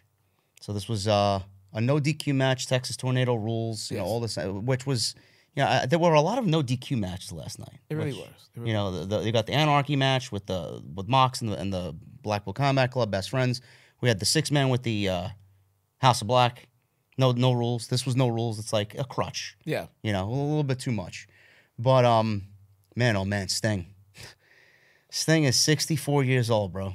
Crazy. Man. This man came out to Seek and Destroy by Metallica. I'm there air guitar and I'm Oh, fucking singing along with uh, James Hetfield and the lyrics to the Seek and Destroy. crowd, a crowd was legitimately singing Crowd along. was yeah. I'm looking around the you know, the guys around me and like, God, man, they all are eating this up right now. if there's one thing that Tony Khan does right, he, he has no problem spending royalty fees for music. Yeah. That's the best. I wish WWE would do that, but uh, Not stage sets, but okay. uh, uh, you know, yeah, not stage sets, but that's a different story. Um, this match was fun. I, I enjoyed this. Um, Sting, everybody's been talking about Sting potentially retiring. Uh, man, what he did at 64 years old. We all talk about Darby and how his body's holding up. This guy's got to be fucking broken down by the time he's 30 years old. Sting is 64 years old, man. This guy's hair was frayed all over the place, makeup fucking dripping from his face. Always is after his. This guy went through a table last night and uh, showed everybody that he doesn't give a shit. Swerve smashed him in the back with a steel chair. He gets up, no sells the goddamn thing. I mean, this was this was fun, and uh, hopefully this closed the uh, the chapter here for um, the Swerve and Darby situation. Darby can focus now on the TBS title with Christian Cage. What do you think of the overall vibe of this match, man? I thought this was fun. I thought it was a very fun match. I thought it was very fun. Um, you know, it, it feels like that everyone went out there and did wh- as was expected of them, but still did a little bit more. Um, I think I think Sting was the focus of the match because he is the legend and everything else. Um, I think uh, you know I, I, Swerve, you know, played a great heel. You know, he always does, and it, he play he plays a great foil. You know, I- I- his his facial expressions and selves and things like that. He knows how to draw his boos when it's time to get his boos. So and, and he makes the baby faces look that much better. Um, and, especially working with Darby. And I don't know if you noticed this, but you know, Swerve and Darby have a pretty damn good chemistry, man. Well, Swerve has a good chemistry with anybody, believe it or not. I mean, he may not like me or or what we do, but you know, we've always put him on a pedestal as uh, being a great in-ring performer. He wrestles like a world champion. He does. He does. You know, He does. he's got the he's got the tools of a world champion. Yep. But I is it don't- is it is it his time to be a world champion? That's that that's the big problem, honestly. I'm- no, it's not. I don't. I mean, the the, the time I think the, the time depends on how they're booking them and what they're doing with. Yes. And I don't think WWE put him in the position No. to get himself. Or if you if you put him in the position to get himself over enough to be world champion, he'll be your world champion. Yeah. But they were never putting them in that position. I don't think they were doing them any favors here in AEW as it pertains to Trench and Parker Boudreaux. No, You know, the, the- yeah, the stable, the stable wasn't it. The theme music's not it. The presentation's not it. I mean, there's just a level to this shit Right, as a right. fan from a fan perception. Right. He doesn't have those levels yet. You know, if if if he's supposed to be, you know, the wrestler and they are just, you know, managers or assistants or whatever, it doesn't feel that way because they are wrestlers. Yeah. I don't expect Don Callis to get in the ring and wrestle Yeah. with Konosuke Takeshita. Yeah. Because he's clearly a manager. Yeah. When you put two wrestlers next to a wrestler, they come off as a trio. You know, and I think the the I think those guys that they gave him was just not something that's gonna make Swerve look any better. I think he deserves better. I think he is better. I think he should be treated as a world champion because if you give him the go, he'll take it and run with it. They just won't pull the trigger on him. Now, they're not burying the guy. Swerve is not buried. I think Swerve is solid, you know, in what he's doing. I think if you give him more, put Swerve, put Swerve in a in, in a program with Kenny Omega. Let me know how that shit comes out. It's gonna be a great match. To fucking kill it. A five star match. That's not what he's working right now. He has not worked with anybody in the main event level just yet, you know. And we should see it because they'll kill it. So let's get him booked better. He physically looks better too. You see that he's been working on his body. He looks a lot bigger than he used to last year, especially when compared to what he looked like last year. He looks fantastic, man. He's got the he's got the gimmick. He's got the look. He's got the Got the promo. he's, he's got the charisma. Yeah. As a matter of fact, tell me something he doesn't fucking have. To Except b- good booking. create. creative, Create- cre- create. creative. Yeah. That's what he doesn't have. A good He's got- stable. he has creativity. They don't have the creative. yeah, that, yeah, get creative. I mean, I mean, I mean, come on, man. He's whipping out Prince Nana or some shit like that? Uh, I mean, I don't mind Nana. I don't mind Prince Nana. At least that's a definite manager and not a wrestler. Yeah. Nana can do Nana stuff and that's cool, but you put him with Trench and with fucking Parker Boudreaux, and it's like this is That was doomed failed- to fail. This is a failed stable. It was worse than Hit Row. Anyway, this match was fun. Uh, I enjoyed this for what it was. Coffin match. Um, Cage and Darby are going to be wrestling it all out, so they had their little thing in there, and uh, there was a nice little interaction there with uh, Swerve and Sting. Sting was all over the place. Cage was about to shut the coffin door, uh, but Luchasaurus appe- appeared from nowhere to make. Um, actually, not Cage. He was about to. He was in the coffin, and Luchasaurus came out to save uh, Christian Cage. So uh, he came from behind and snake eyes to Darby Allin, uh, and then this was right into the closed coffin door. Uh, Nick Wayne showed up. Did you see what was painted in the coffin? Yeah, Swerve's house. It says Swerve's house. Yes. Oh, we, we we popped for that one. I, I like that a lot. Yeah, yeah. Swerve's house was painted in the coffin door, uh, which is very very creepy to even want to Yeah, no shit. coffin. I don't know. Um, so Nick Wayne showed up. He cracked Luchasaurus in the back with a skateboard. Um, Luchasaurus no sold it. He then takes Nick Wayne by the ch- by the throat and choke slams him on the skateboard, which I winced at because that just looked awful. So uh, Sting back in the ring. He took uh, Nick Wayne, by the way. Luchasaurus did backstage. So goodbye. Sting set up Strickland on top of the coffin, and Darby tried a coffin drop off the top, and he landed insanely ridiculous on top of the casket. Which I, again I winced at. This this was the second part I winced at because Moxley was the first. This was the second. Uh, the sound that it made, even in the arena from where I was sitting, you heard it. I didn't see it. I was watching the big screen, but I, I heard it. Um, so Sting was left to go two on one against Christian and Swerve. Scorpion deathlock on Cage. Swerve came in with the chair from behind. Sting no sold it. Cage hit a low blow with the baseball bat. Strickland hit the Swerve stomp. Cage laid out Darby at ringside, and Swerve had Sting in the coffin, which had been brought into the ring. Swerve threw the bat into the coffin, which allowed Sting to keep from the coffin door closing. He put the the the bat out. Yeah. uh, he put the bat out there, and uh, he could not close the, the coffin because of the bat. So Sting escaped. Uh, he ate a kill shot kick from Swerve, and then uh, he took way too long up top for the 450. He landed.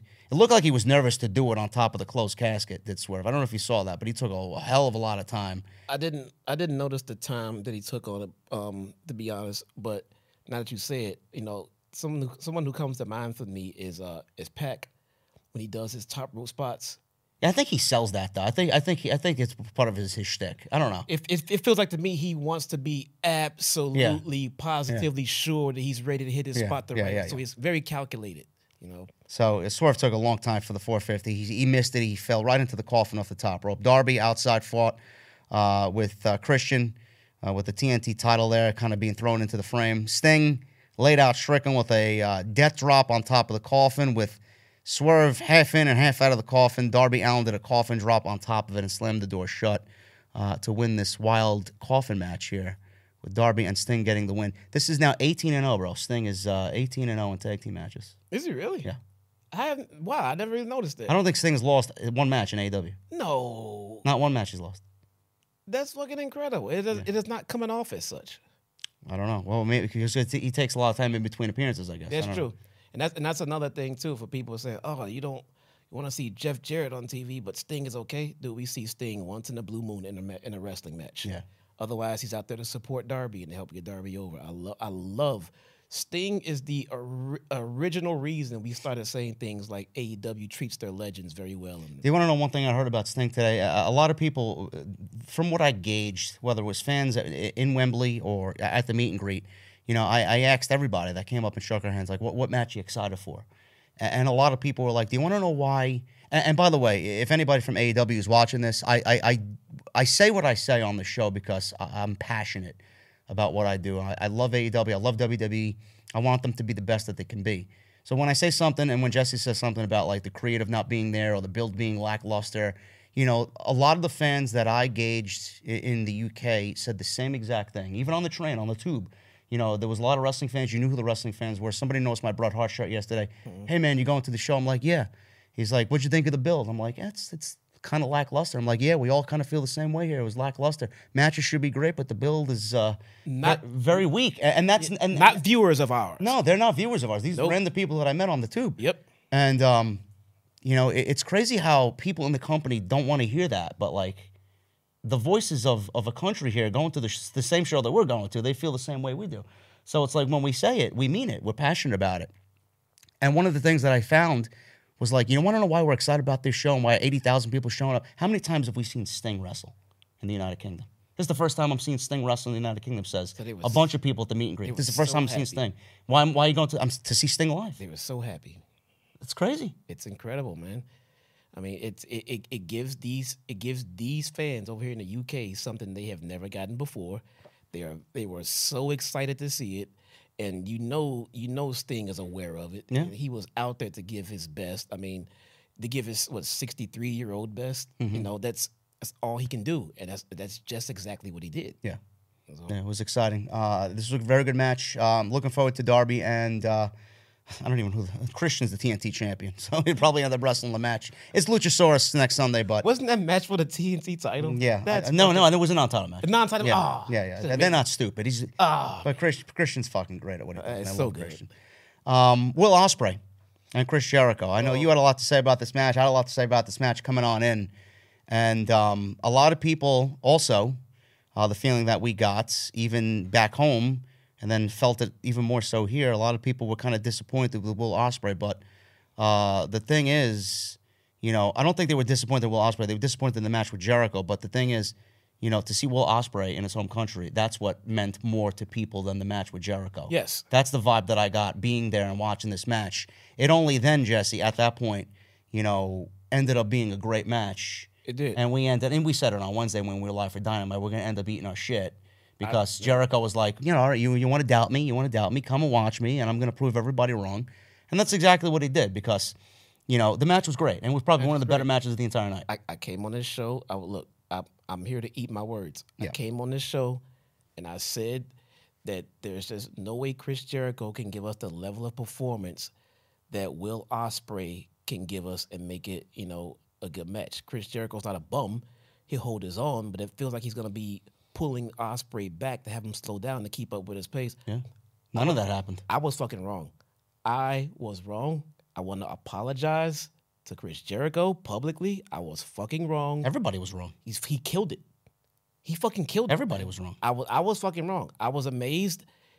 I was wrong. I have no other words. I apologize. I was wrong. For, for people to criticize the build of the match, that, that they can criticize the Oh, the- build. the build- the build the- was the build- the build sucked. The build But sucked. again, like uh, like everything else on this show, did it matter to these people by the time the show ended? No, No, they got not. they got to see their boy. You know, they got to see Will Ospreay, uh, and uh, him and Chris Jericho killed it. Now, this was a good match. The only part of the match that uh, that was really a downer was uh, I think they there was a spot where they kind of banged heads off an OsCutter. I don't know if you've seen that. There was, a, it was there was a little minor botch, but other than that, I thought this was a very good match. I would say this was Jericho's best match in AEW since the match he had with Eddie Kingston at Revolution a couple years ago.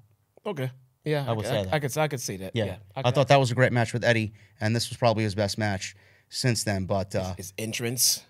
I mean, his entrance was phenomenal, man. It's the first time I heard uh, it performed live uh, with Fozzy. I never seen Fozzy live. How was how awesome was it for Fozzy to even even for you know two minutes Yeah. to perform They didn't perform the whole song. They performed just Yeah. uh, up to the first chorus. yeah in front of eighty thousand fucking people man It was legitimately a two-minute rock concert. You got the taste of what uh, it could feel with that type of energy there. It's the first time I've seen uh, Rich Ward with Fozzy. I've seen Rich Ward perform uh, live. I believe it was with uh, Adrenaline Mob, his former band. Uh, I'm a big fan of Russell Allen from Symphony X, but um, great guitar player. Man, Jericho didn't even need to have a microphone last night. They had 80,000 fucking people singing every lyric to that song. I wanted more I mean, so did I. I'm not a fucking rock fan I actually got I actually got a little watery eyed. I'm not even gonna lie to you. I got watery eyed just watching that because it was just a fucking great moment. no I'm not a crybaby bitch so I mean no so I mean I, I I wanted more I don't listen to Fozzy I don't you know I, but the vibe you know the group like I said I don't listen to rock but I know fucking good music when I hear it Yeah. and I, I It's a great song. I can groove to fucking Jericho's fucking music, man. I mean, how, how, how boss is that, by the way? Singing your own theme music to, to your own match, you know? It's like Fucking fucking crazy. great, man. Watching the crowd fucking go berserk over this shit and Yeah. the lighting and everything. It was, it was, I was, I was digging it, man. Yeah. I was digging it. Yeah, this was uh, this was a fun wrestling match, man. Uh, and at the end of the match, it ended up being clean, no interference. It was straight up one on one. Ospreay shook off Jericho kind of early, hit a sky twister press to the outside. Jericho, um, he got uh, hit with that on the outside. Back inside, Ospreay hit a uh, a big move. They both traded chops, big boots. They led to a double down. Ospreay was sent into the apron, and Jericho hit a big springboard drop kick, baseball slide to the outside. Jericho then took Ospreay, folded him up with a German suplex, and uh, Jericho then targeted his upper back, and then a shooting star press put Ospreay back in control here over Jericho. That didn't last long, uh, long enough because uh, it was a top rope hurricanrana from Jericho. Uh, he got knees up on a lionsault by Jericho, and then he draped Jericho over the top rope and hit a big shooting star uh, splash, which looked great live. Crowd really popped for that. Uh, they counted each other's finishers. Jericho hit a code breaker to the back, and then uh, he was looking for an OsCutter. So uh, we got a code breaker off of a near fall. I think Jericho wanted to do uh, Ospreay's finishing move, but Ospreay answered with a big kick, and then he delivers an OsCutter of his own for a two count. So Jericho then uh, countered a Stormbreaker into a flipping Hurricanrana, and then back into the walls of Jericho, which looked great live as well. So Ospreay got free. Jericho took the Spanish Fly. I don't know if you remember that. He took this. I thought that was going to be a spot where that was going to be incredibly difficult. but thought- Jericho's Jericho's bulky. You know, he's not small. So for Ospreay to get him over, man, look clean as shit. I for for the things that I said about Jericho Yeah. in the weeks leading up to this, every big spot that we get, I was looking at it like, oh, this could this could be it. Yep. This could be the bet. This could be it. It. it I was wrong. Yeah. I was wrong. Yeah, a lot of people. A lot of people were wrong. Like I said before, Spanish Fly. Ospreay wanted the hidden blade. He ran into a code breaker. OsCutter from Jericho, who nearly landed on his own head in that uh, in that sequence. So Ospreay kicked out. He then gets up, no sells a, a, big move into a forearm exchange. Uh, Aubrey Edwards is there. Uh, Jericho hit a big kick. Uh, he he hit the kick, and Aubrey was unaware. Uh, a Judas effect came after that, two count. Ospreay floated up, hit a big power bomb. Both guys went for big shots to end the match. Ospreay ended up hitting a hidden blade, Stormbreaker. Jericho kicked out, and then uh, Jericho then flipped Ospreay off, dared him, dared him to hit him again. Ospreay charged for another hidden blade and a Stormbreaker, and that was basically it. So he got him up in those Stormbreakers, and it was actually they were all perfectly executed, and that's not an easy move to do. No. And Jericho took them brilliantly. He, he he landed he landed so good on those Stormbreakers and, and Ospreay man. He, he, it's kind of scary how strong he is. He's a, he's a, he's a jacked up guy. He, he got Jericho up pretty easily and hit those Stormbreakers and that was it. Crowd went crazy. Everybody loved it. What are you gonna be eating for dinner tonight? Uh, I'm having a flat iron steak at Hawksmoor. I'm eating my words. Okay. I- yeah. The man, Yeah. the- he he tweeted himself before he said, "Don't ever," you know. He re, he quote tweeted you today. did he? Yeah. I didn't even see it. He said, yeah, yeah, I told you so. He left a thumbs up. Hey, uh, I was wrong. Never again, bruh. Never again. I will shut my goddamn mouth until he and, retires. and wait until Jericho decides to, you know, stink up a joint because he has never done that. So my bad, my bad. Uh, we got t- two more matches here, man, to talk about. Well, the, the six man and then the main event. We got the six man. I'm not going to spend too much time on because honestly, this was the worst match in the entire show. To me, this this was uh, the crowd was. I don't know, man, how you felt about the crowd, especially during this match. I, I, I said it to a couple people in my section. Eighty thousand people were that that this match was pretty dead for eighty thousand fucking people. I don't think I've heard that many people so silent before. Outside of the entrances, by the way, which you know, House of Black kind of paid homage to Bray with the lantern Yeah. and then uh, Max Caster rapping, and everybody popped for his rapping. But after that, crowd was very dead for this match. We were getting tired. Yeah, We were starting to get tired. Yeah. It, I mean, you know, we've been drinking all day, and I personally know, personally know, that all eighty thousand of these fans were out at all these damn bars around Wembley because we couldn't get into any of them. yeah, And so, and and and and they given up, they gave us a lot to fucking cheer and boo for, and stand up and sing songs and dance. We started to get tired, man. Yeah. And it's it's gonna and it's, and it's called the come down spot, and I think that they unfortunately landed in it because we have to save a little bit for the main event. yeah, yeah. This match uh, did absolutely nothing for me. I don't know why he didn't save this for All Out next weekend, but he wanted it on this show. Uh, I would have absolutely booked Malachi and Andrade for this show. Hopefully, we get Malachi and Andrade next week uh, for All Out. But uh, the team of Billy Gunn and the Acclaim, bro, win the AEW Trios Championships. And this is, I said this on Twitter, this was the second of the questionable booking decisions by Tony Khan. First one being Saraya, in my opinion. You gave your point on Saraya why she uh, should have won it because it was important to her. But this one, this one I didn't understand. I thought this was a terrible move. I I enjoyed um, the match at the end of the at the end of the match. I enjoyed it. Um, I'm a big fan of the acclaim. Yes. met Max Caster, fucking awesome Yeah, dude. we, man. yeah, we love the acclaimed. I mean, love the everybody loved the fucking acclaim. Really, it's yeah, it's legit. Um, This opinion has nothing to do with the acclaim. no, It's just the fact that House of Black were on such a fucking major run and becoming a bigger and bigger entity as a group, a- you know, as every week went on. I think those trios titles was a major part of it. I mean, I would have I would have loved to see them stay strong for much longer, especially since the trios titles ne- haven't necessarily been treated as good as they should have been. yeah, House of Black was killing it. Let them keep going with it. I mean, it's the accl- the, the acclaim winning. It, it's fine. It, it's fine. I mean, it's not about who got them. The issue is House of Black should have stayed strong in this one and should have continued to be champion. That's just personal opinion. That's this guy's personal opinion. We wanted to see the House of Black continue to be strong champions. It feels like they passed off the titles just to give Billy Gunn a moment. Yeah. Again, another moment. Yeah, Yeah, I another mean, moment in front of eighty thousand people. and remember, like I said with Saraya, I don't mind them giving you know her the title because they weren't doing anything with the women's title. Yeah.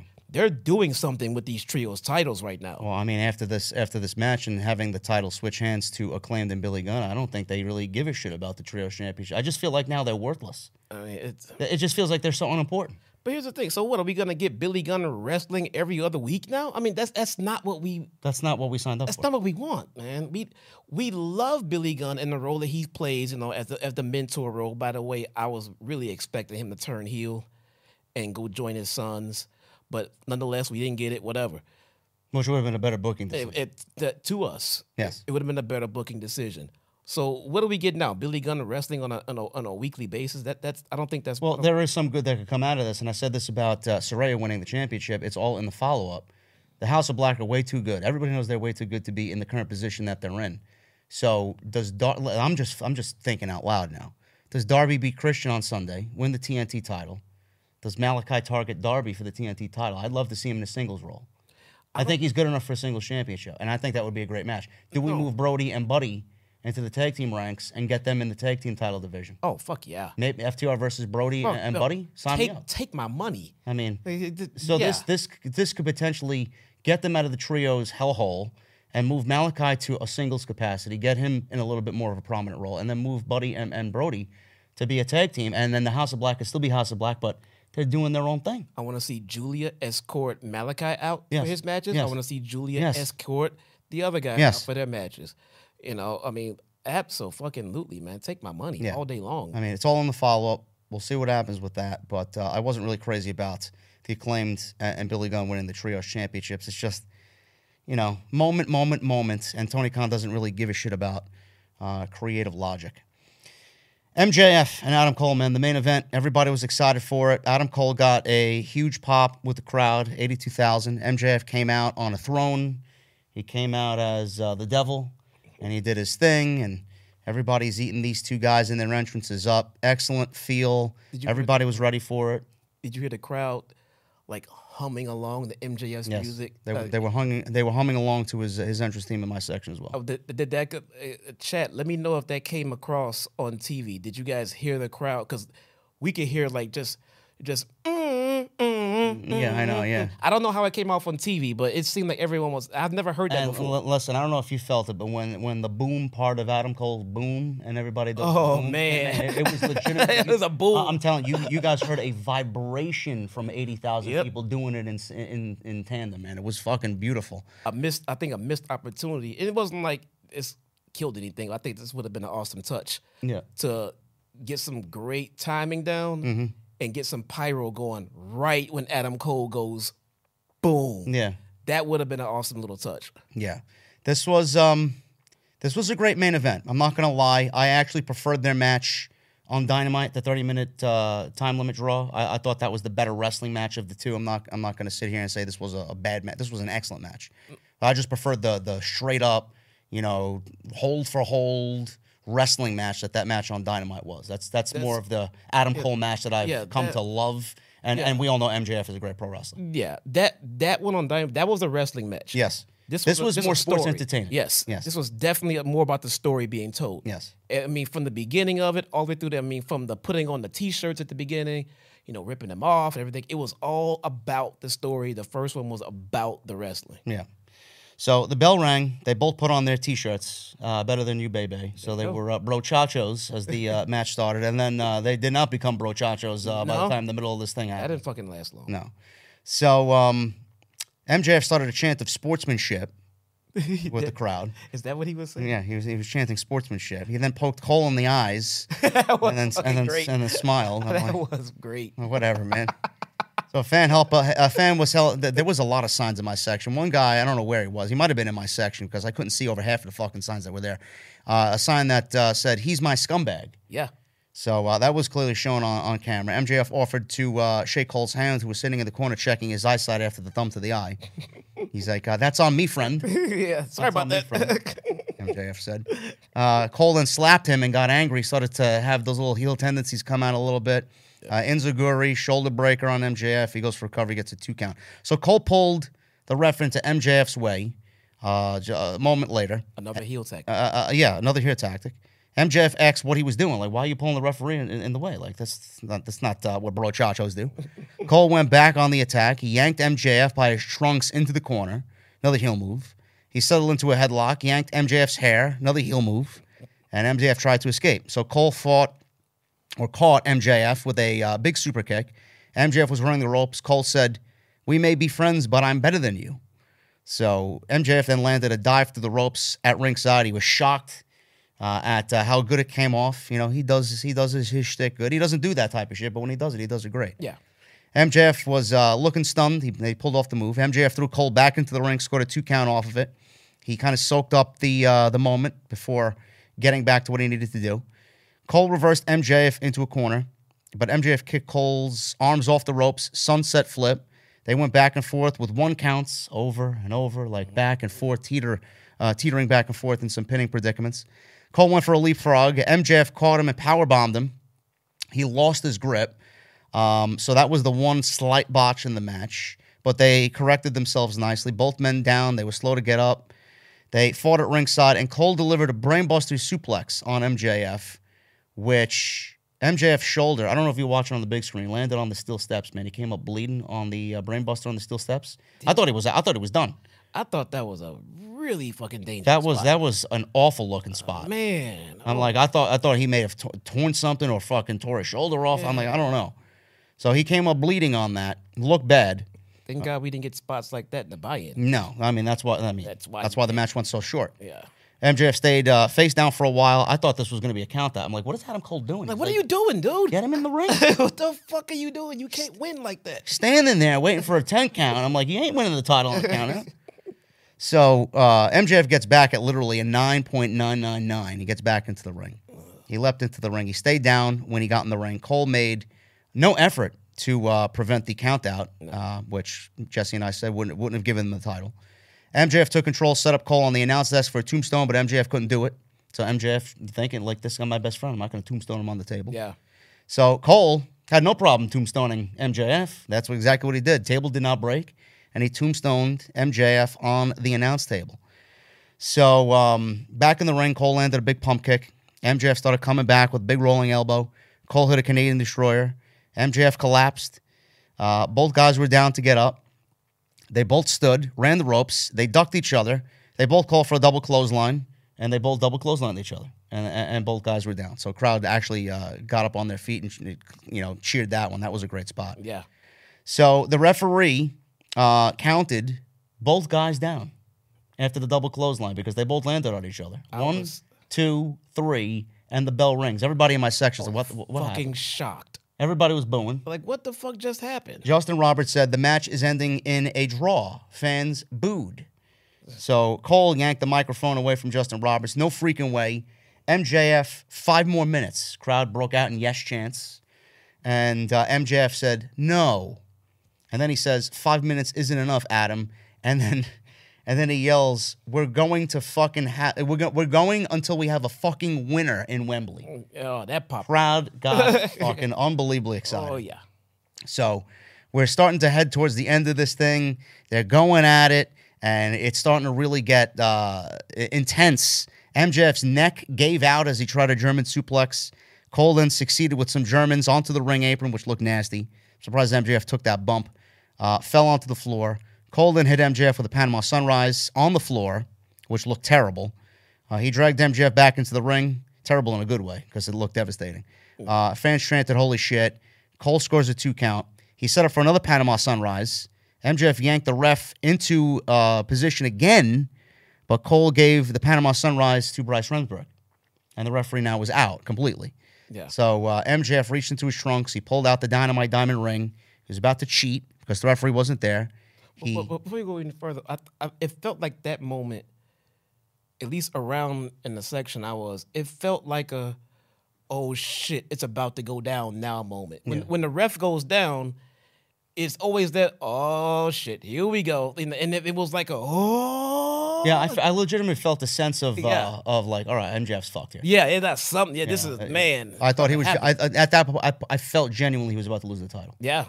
So uh, he pulled out the dynamite diamond ring and he stood. And again, he seemed torn on what to do. He took off the ring, put it back in his trunks. So obviously, friendship. The story is friendship means more to MJF than you know winning the match here with uh, with Adam Cole. bro when this when this storyline all started it felt like it felt like this was we're just waiting for mjf to be the prick that we know he is Yeah. from that's when it began to right now now i genuinely feel like mjf is actually having this internal debate on how to be a good friend Yeah. because he's so used to putting his defense mechanisms up and everything. Yeah. Before, when it just started, like, oh, he's just playing the game. He's just waiting to fucking turn. Now it feels like this guy is actually, actually becoming a better human being. I don't want to say the friendship is uh, it, it means more to him than the world title. The world title means more to him than anything, but Right. he, he wants to win the match the way a friend would do. And Yeah. that's by by fair and square. yeah, like he doesn't want to be a dick about No. winning it. You know, that's that's I never felt that till now. Yeah, yeah. I, we never seen that from men, and that's the that's the best part of the story. Like, Yeah. he's he's put his guard down. Yep. Is MJF going to you know be someone who is fucked over, or is he going to be proved like, hey, I'm a good guy? Like, I, I, I've my, my hard work at being a good guy is paid off. Like, Think- think this of- guy loves me. Think about to where we've gotten now. A little while ago, it was you know just unforeseeable to see Adam uh, uh, to see MJF lose that title. Yeah. But now, the way this story has developed now, if they fuck over MJF enough with an Adam Cole heel turn and screw him out of that title, it would actually make sense. It would make MJF a legitimate, huge babyface, Yeah. Genuine. genuine babyface. The biggest, he may be the biggest baby face in the company if it happens. It, I think that would make if this is where they were going. I mean, this part of creative that they're doing, bravo. How do you turn MJF into a baby face? Well, you just accomplished it, you know. Everybody asked that uh, a year ago. Uh, you go back a year ago, like I, I, could. I, could, I could tell you, I could tell you. I said it on social media. I'm like MJF cannot turn babyface, Yeah, but you know, I think he'd probably be the first to tell you. I'm like, you know, Rock was uh, never a true babyface. Rock was always Rock. Stone Cold was always Stone Cold. Like they did what they did, and the fans appreciate. it. I think that's what he's trying to. I think that's where he's really drawing his man influence. And, like you said before, I think he wants to be himself. This is how we're going, and we, we know how he is. We, we're trying to get him back there, He's a dick. and and it's going to be with the fans on his side. yeah, You know, you know, because the Ric Flair babyface, it's, it's been done how many times? Yeah. Like he- like, everybody's like, oh, he's the next Ric Flair. Next, like, no, MJF is the next MJF. MJF Yes. doesn't need to be the next Ric Flair, the next Stone Cold, the next Rock. he's the first MJF. Yes. So uh, I, I I think that's great, and, and the story is going to get him there. Yeah. But after the Dynamite Diamond Ring, we get we get uh, Roddy coming out. Roderick Strong showed up. He low kicked MJF right between the balls, uh, gave him a low blow, and then Adam Cole gave MJF another Panama Sunrise. He lowered his knee uh, pad to lower the boom, and he made the cover. Referee was still down. Cr- a crowd in Wembley was chanting a twenty. Uh, MJF kicked out at a slow two count by Bryce Remsburg. he gave the old Earl Hebner two Oh count, a slow two, God. when he used to get beat up. He Did one and he Yeah. faint. Yeah. Wake back up and do two and faint Earl again. Hebner. Yeah. so we got Roderick Strong sliding the AW title belt into the ring. He told Cole to use it. Do it, Adam. Do it. Cole took off his shirt, the Better Than You Baby shirt, threw it to the side, picked up the belt, stood behind MJF. He seemed conflicted on what to do. He threw the belt outside. Roddy left like uh, he was all pissed. He's like, oh, fuck this guy. He, he left like uh, he got dumped. yeah. Uh, MJF all of a sudden uh, gets a small package on Adam Cole and wins the title because of the conflicted Because of the- Adam Cole watching Roddy walk out. MJF reaps the benefits, but MJF didn't do anything wrong. Nope. He didn't do anything He wrong. didn't do it. If he would have pulled the trigger, he'd be champion right now. Yeah. He couldn't do it. I, I thought they were gonna do it. I thought they were gonna go ahead and turn him, and, and I thought that was it. But he had he was self conflicted again, and, Mm-hmm. it, it cost him. Yep. Fantastic story. There were a lot of teasers through this thing. Cole worked, I think, mostly a heel match. MJF worked the babyface uh, with uh, some conflicts of dipping in and out of uh, his uh, babyface character and him being a prick. But um, at the end of the match, Cole was crying, sitting in the corner crying. He couldn't believe what happened. Uh, and MJF was like going over to console him, and, and Adam Cole pushed him away. Didn't want anything to do with him. So MJF goes to the outside, gets the Ring of Honor Tag Team titles. He's like, You still got these, buddy and he's showing Adam Cole the Ring of Honor Tag Team titles. He's like, uh, "You never," and then Adam Cole throws the titles out of the ring, throws the titles out of the ring, and then MJF gets into old MJF. So you never fucking cared about me, you know, uh, and you were never my friend. He threw the AW title belt at Adam Cole. Hey, you want it? It's want more it? important to you than me. Throws the belt at him. Take it. Cole picked up the belt. MJF stood with his back turned, hit me. He wanted Adam Cole to hit him. Uh, Cole dropped the belt. MJF turned around and saw Cole staring at the belt and staring down. Roddy was out there, even egging Cole on, do it, do, Do it. it. do it. So at the end of all this, they ended up hugging, and the show was uh, going off the air. Pyro went off in Wembley. It was a great feeling, great sight. Best friends still brochachos, man. We're not ending the storyline yet. Tony Khan knows where his money's at, and that's why he's not ending the storyline yet. This was this was fantastic stuff, man. Yep. I think something I can appreciate here that I don't know if anyone noticed. One of my complaints about this match is they got two baby face going into it with each other, Well, that's how good Cole is. He worked the heel. and then came out of the match being right back in the same place he was. Yeah. He he went in as a babyface, turned heel for the match, and came right back to babyface at the very end of it. Mm-hmm. That's a performance, man. Yeah. That's, that's good stuff. Everybody left very happy with that main event. I don't, I don't think anybody really was disappointed with what happened there. The story's great. It's the best thing AEW's got right now. You got two world class athletes there, uh, wrestling for the world championship. I don't know where they go into All Out now. I mean, Wednesday's going to be a big show. Wednesday's going to set up what, what's going to happen at All Out. So, Wednesday has to give us the whole card. yeah, yeah, I mean, MJF clearly is defending the world championship. I mean, it would be stupid not to have him on the show, but how do we get there? Is it against Cole? Is it a tag team match of some sort? I don't know. I don't know what they're doing, but um, all in. A lot of people criticized it. You and I criticized it. The build, the lack of build, the lack of story. Tony Khan waiting two, three weeks. Right? Let me pause you for a second. I just thought about this. Do we need MJF to defend the title at All Out? He is a tag team champion. They can progress this story to the next pay per view by just having them defend the ROH. As long as they're there, yeah. Yeah. I mean, they could. They could. If they don't, ha- if they don't, like, I agree with. If they don't have a championship match, don't force one. Don't force one. Yeah. Make it a make it put them in the main event as the ROH tag team champions. Yeah. It- they can lose them and break up then or whatever the fuck they plan on doing for the storyline. Yeah. But that's a reason to have Adam Cole and MJF on the show because you need them on a pay per view. Yeah. Without defending the world title and forcing a situation that's not there. Yeah. And uh, all in, I was about to mention all in before. Uh, I don't know if we're going to get to all the super chats because we are we are actually on a limited time here, guys. Uh, you guys have blown me away with the super chats. I mean, we got uh, we got almost five hundred fifty dollars in super I, chat. I think we get the green light to go ahead and do your super chats, bro. Okay. Yeah. Um, the pay per view, uh, a lot of criticism. At the end of it, Tony Khan, uh, I said this on social media, and, and I'll probably say this to him if I ever have the opportunity to actually shake his hand. He's Mr. Pay per view. yeah. He, he he is Mr. Pay Per View. I don't think there's one show, no matter how many how many fans are crying about build and story and lack of this and lack of that. You know, he always ends up being right in the end because at the end of the show, everybody leaves happy and everybody's like, "This was the best show that Tony Khan put on all year." It's the same thing.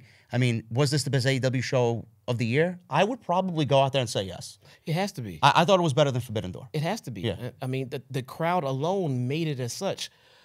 With the crowd and the ambiance we had on this night, the only thing that would have not made it the best pay per view that they've ever done Yeah. is if they would have stunk up the joint. Yeah. And they did not. Which I mean, they don't have the They roster never. They do- never do. they don't have the roster to do They that. can't. They and so add in what they always do as far as performance with that ambiance of eighty thousand people. This easily. Yeah, Easy. I thought this was the best AEW show of the year. and Um, the London fans too. I mean, you got the best crowd of the year.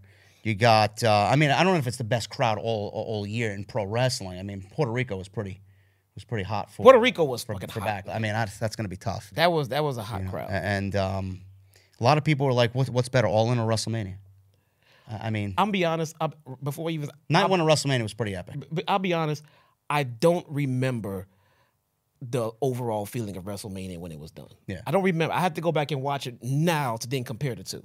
Well, you were here, so I mean, I think you're more partial to this than being there because you weren't there. Exactly. You know, so- exactly. So we, we felt that crowd, but uh, I he's going to do it. I mean, this motherfucker's going to do it. He's going to have all out and all in a week apart. He's gonna he's actually going to get through it in one piece. Where we thought it was going to be rocky seas and you know creative this and creative mess here and creative mess Well, there. it's- he's going to do it. it's still a little bit of a creative mess. We got no bill. We, we didn't get enough bill Yeah. coming into All In, and we still got to get.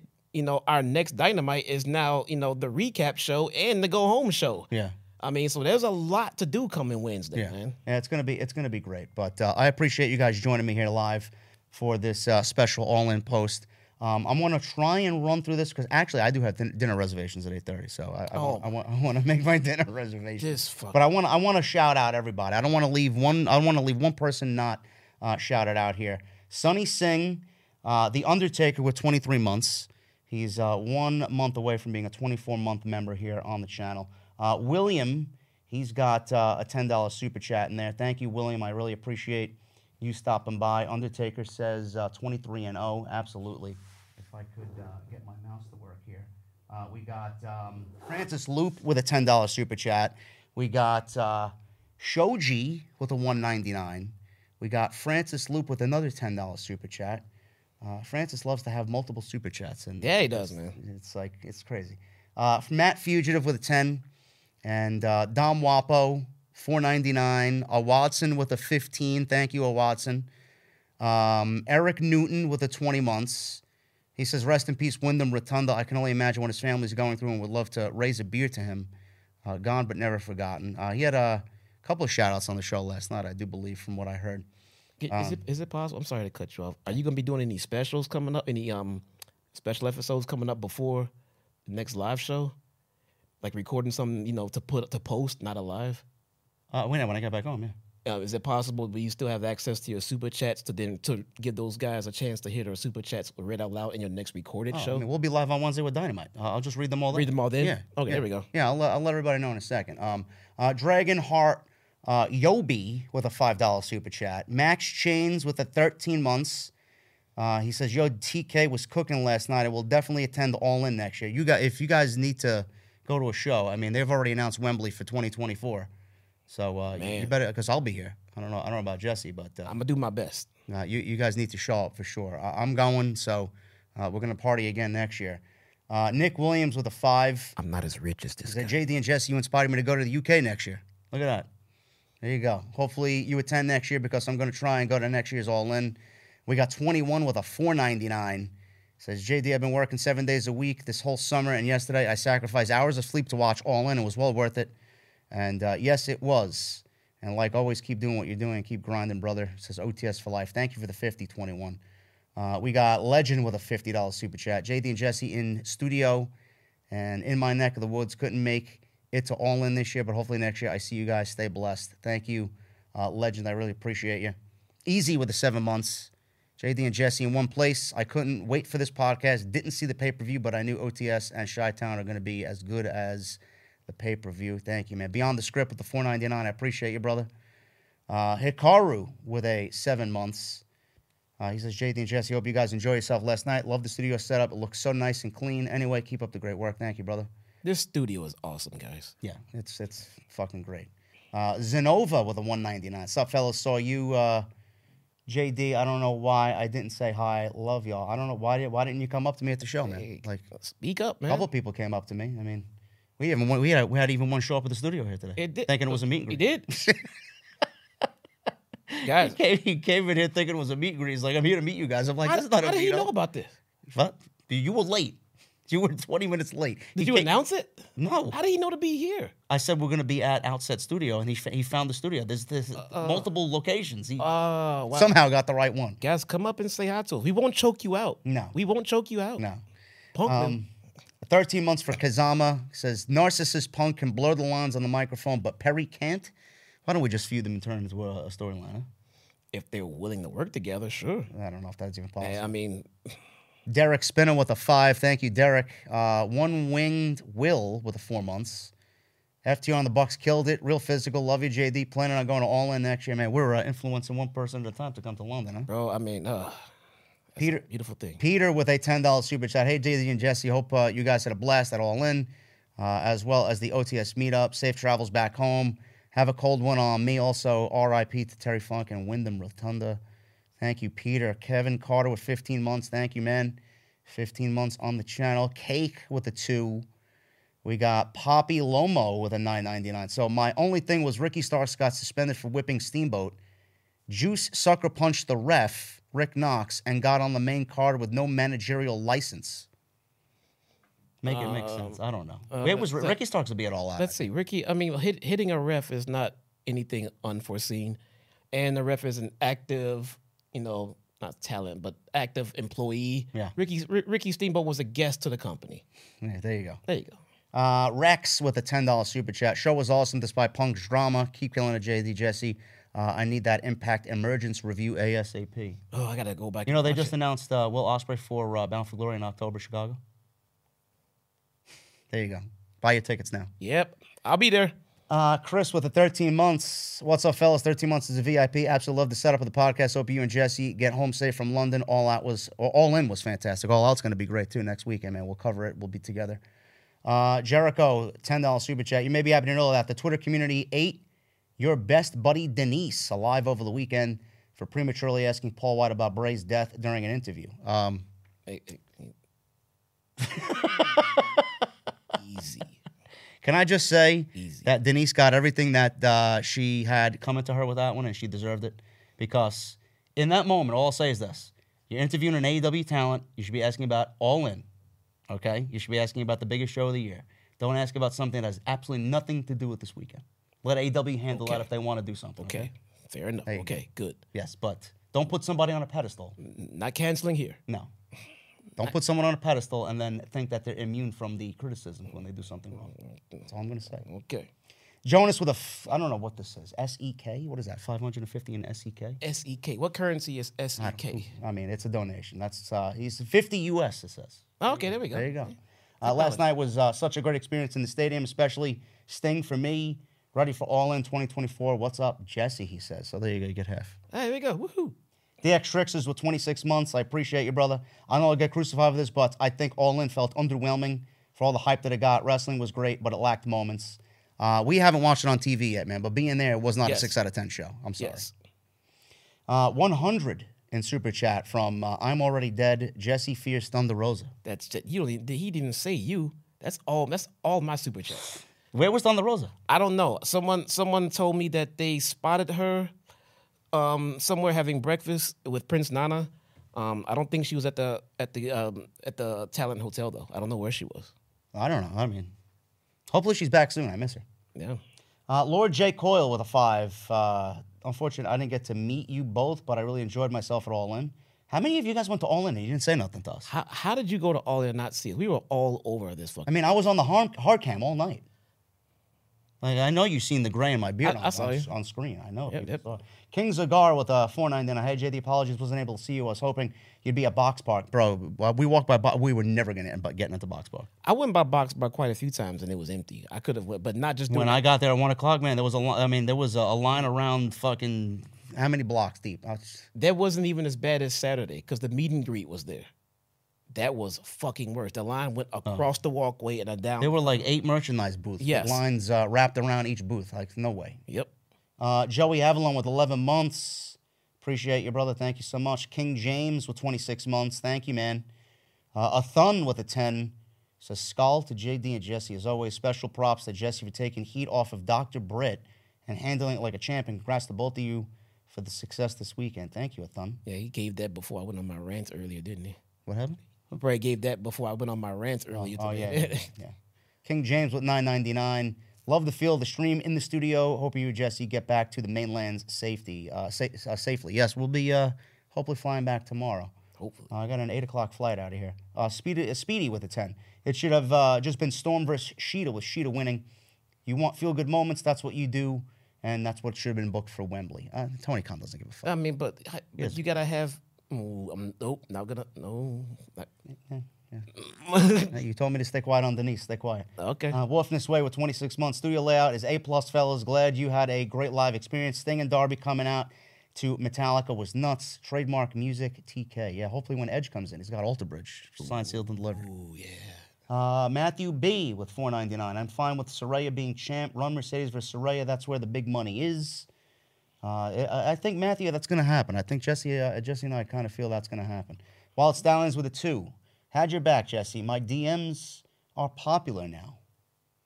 What did Wild Stallions do to protect you, man? What do you say on, on social? I don't remember, man. I gotta go check it out. I'm sorry, I don't remember. Francis Loop with two fives.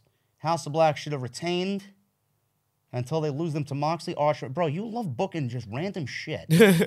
Adam Page has beaten Moxley, Yuta, Danielson, and Archer clean in one-on-one matches. Has Page ever had a one-on-one with Claudio before? I don't know. Has he? Who knows? I'd like to see it. Yeah, why not? Yeah. Put Claudio in there against anybody. Uh, Phil with a 999. Blown away with the amazing performances by everyone. The crowd was insane. Easily one of the best shows AEW's ever produced. Loved it. Kudos to Tony Khan and all the AEW staff for a historic event. Uh, yeah, Phil, you had to be there, man. It was great. Francis with another 10. Thank you, Francis, for the generosity today, brother. If you wanted Billy Gunn to be a six man tag team champion, they should have beaten the Mogul Embassy. At least they would have let Brian Cage go on a singles run and the Gates of Agony, Gates of Agony in a tag team run. Is that some ROH stuff I don't know about? Probably. Nobody watches Ring of Honor. Okay, all right. Iran Water, 199. Are you coming back to All In for London next year? Yes, I'm planning on it. Uh, we'll we'll see. But things happen, but yes, I, I, I do want to be. here. I'm not as rich as this guy. I'll try. I don't know. Hologram with 33 months. I appreciate it, man. Chad is saying Alvarez reporting that Jack Perry and Punk will be suspended and not work all out.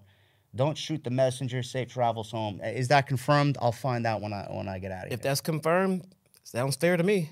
Punk doesn't even have a match yet, so who cares? It's still a payday. That's still a payday at his hometown fucking pay per view. That sounds fair to Maybe me. Maybe he should have thought about that before he put his hands around someone's neck. That sounds fair to me. Uh, Jason Dish Play or Dash Plays. I'm sorry, Jason Dash Plays. Five dollars. Uh, what's up, JD and Jesse? Wish I could have met you both at the meet and greet on Saturday, but I had work. But I was at All In, and what a pay per view! Eight out of ten. We were there. Yeah, man. We were there. Uh, Hurricane with 13 months was surprised at how well Jericho performed. The adrenaline was definitely flowing.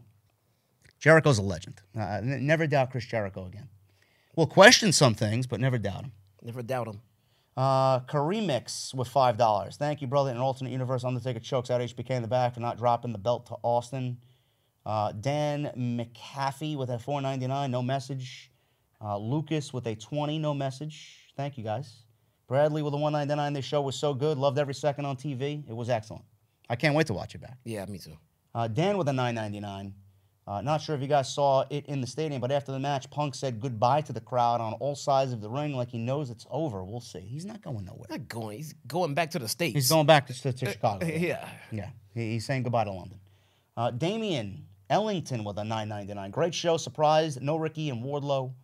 Uh, plus, would have been nice to see four way for the TBS title Statlander, Jade, Willow, and Athena. Athena should have been on this show for sure. Athena deserved Yeah. to be on this show. Absolutely. Uh, Kazama Fury with the 499. Is Malachi ready to wrestle single again? I hope so, brother. I, I called that earlier. He nearly had to retire due to a back injury. The trio's ankle took a load off of him, and it uh, hid his limitation. It's a good point. He was hurt. He talked about a career-ending injury, possibly, not too long ago. But uh, Yeah. maybe the six man kind of slowed that down. Yeah. Okay. All right. And uh, man of it is this the last one? I don't think so. Let me see. Man of a thousand and five holds, twenty three months. No, this is not the last one. Uh, twenty three months, brother. Thank you so much. Appreciate you for being here that long, man. Um, YouTube, I really wish you would cooperate. We got Francis Loop with a five. Um, he says, I hope MJF and Adam Cole do the same thing with the Ring of Honor tag team belts as Adam Page and Kenny Omega did for the AW tag team belts. Good But nobody watches. Good point. Nobody watches though. Cake with a two. Larry is a good boy and deserves all the treats. I would have loved to see you. Fuck you looking at me for? Read the super chats. Aussie. Ozzy B with a twenty dollars super chat. One more beer for both of you before I head uh, before you head home. Shirt's looking great. Hope to see you guys both next year. Safe journey home, lads. Ozzy, thank you so much, brother. London fans are fucking incredible. Unbelievable, man. Tyler with a two months, no message. Thank you, man. Uh, K Arrangements with a 499. I think we got Roderick Strong versus MJF for the title at All Out with Adam Cole conflicted. That makes no sense. I don't want to see that at the all. fuck are Roderick Strong get I a don't want to see that at all. Marquise with two. Thank you, JD and Jesse, for all that you do. Zero Kaiba with 16 months. Thank you, brother. Love the podcast setup, JD. All I wanted to say is RIP Bray Wyatt, and don't forget to follow the Buzzards. Fabian Cleveland with 11 months. Nice to see you and Jesse live in person. Hopefully you enjoyed the show together. And nice shirts, looking like twins. Yeah, look like twins. Twins. Don Parker with five. Happy to hear both of you enjoyed London. It's making me really miss Europe. AW put on a great show last night. Keep doing what you both do. Thank you, Don. Brian Owens, six months. Glad my two guys had fun and enjoyed the hell out of London. Hope to see more of you do shows together in the same place. Looking for uh, All Out in my hometown of Chicago. Thank you, Brian. Deontay Smith. What happened? Deontay Smith with five dollars. Sorry if you guys already talked about it, but what do you guys think about the AEW Wrestle Dream pay per view in October? Tony Khan announced the pay per view in October for uh, Antonio Inoki. Oh yeah, yeah, yeah, yeah. That's right. Sasha will be on that show. Hopefully. I think Sasha will be on that show for sure.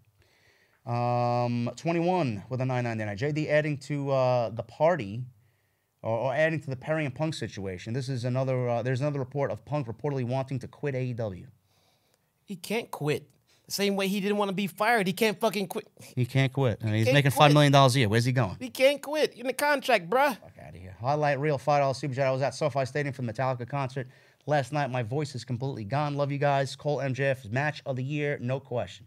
Now, match of the year to me is Bryan and uh, MJF from uh, February. Still. Yeah.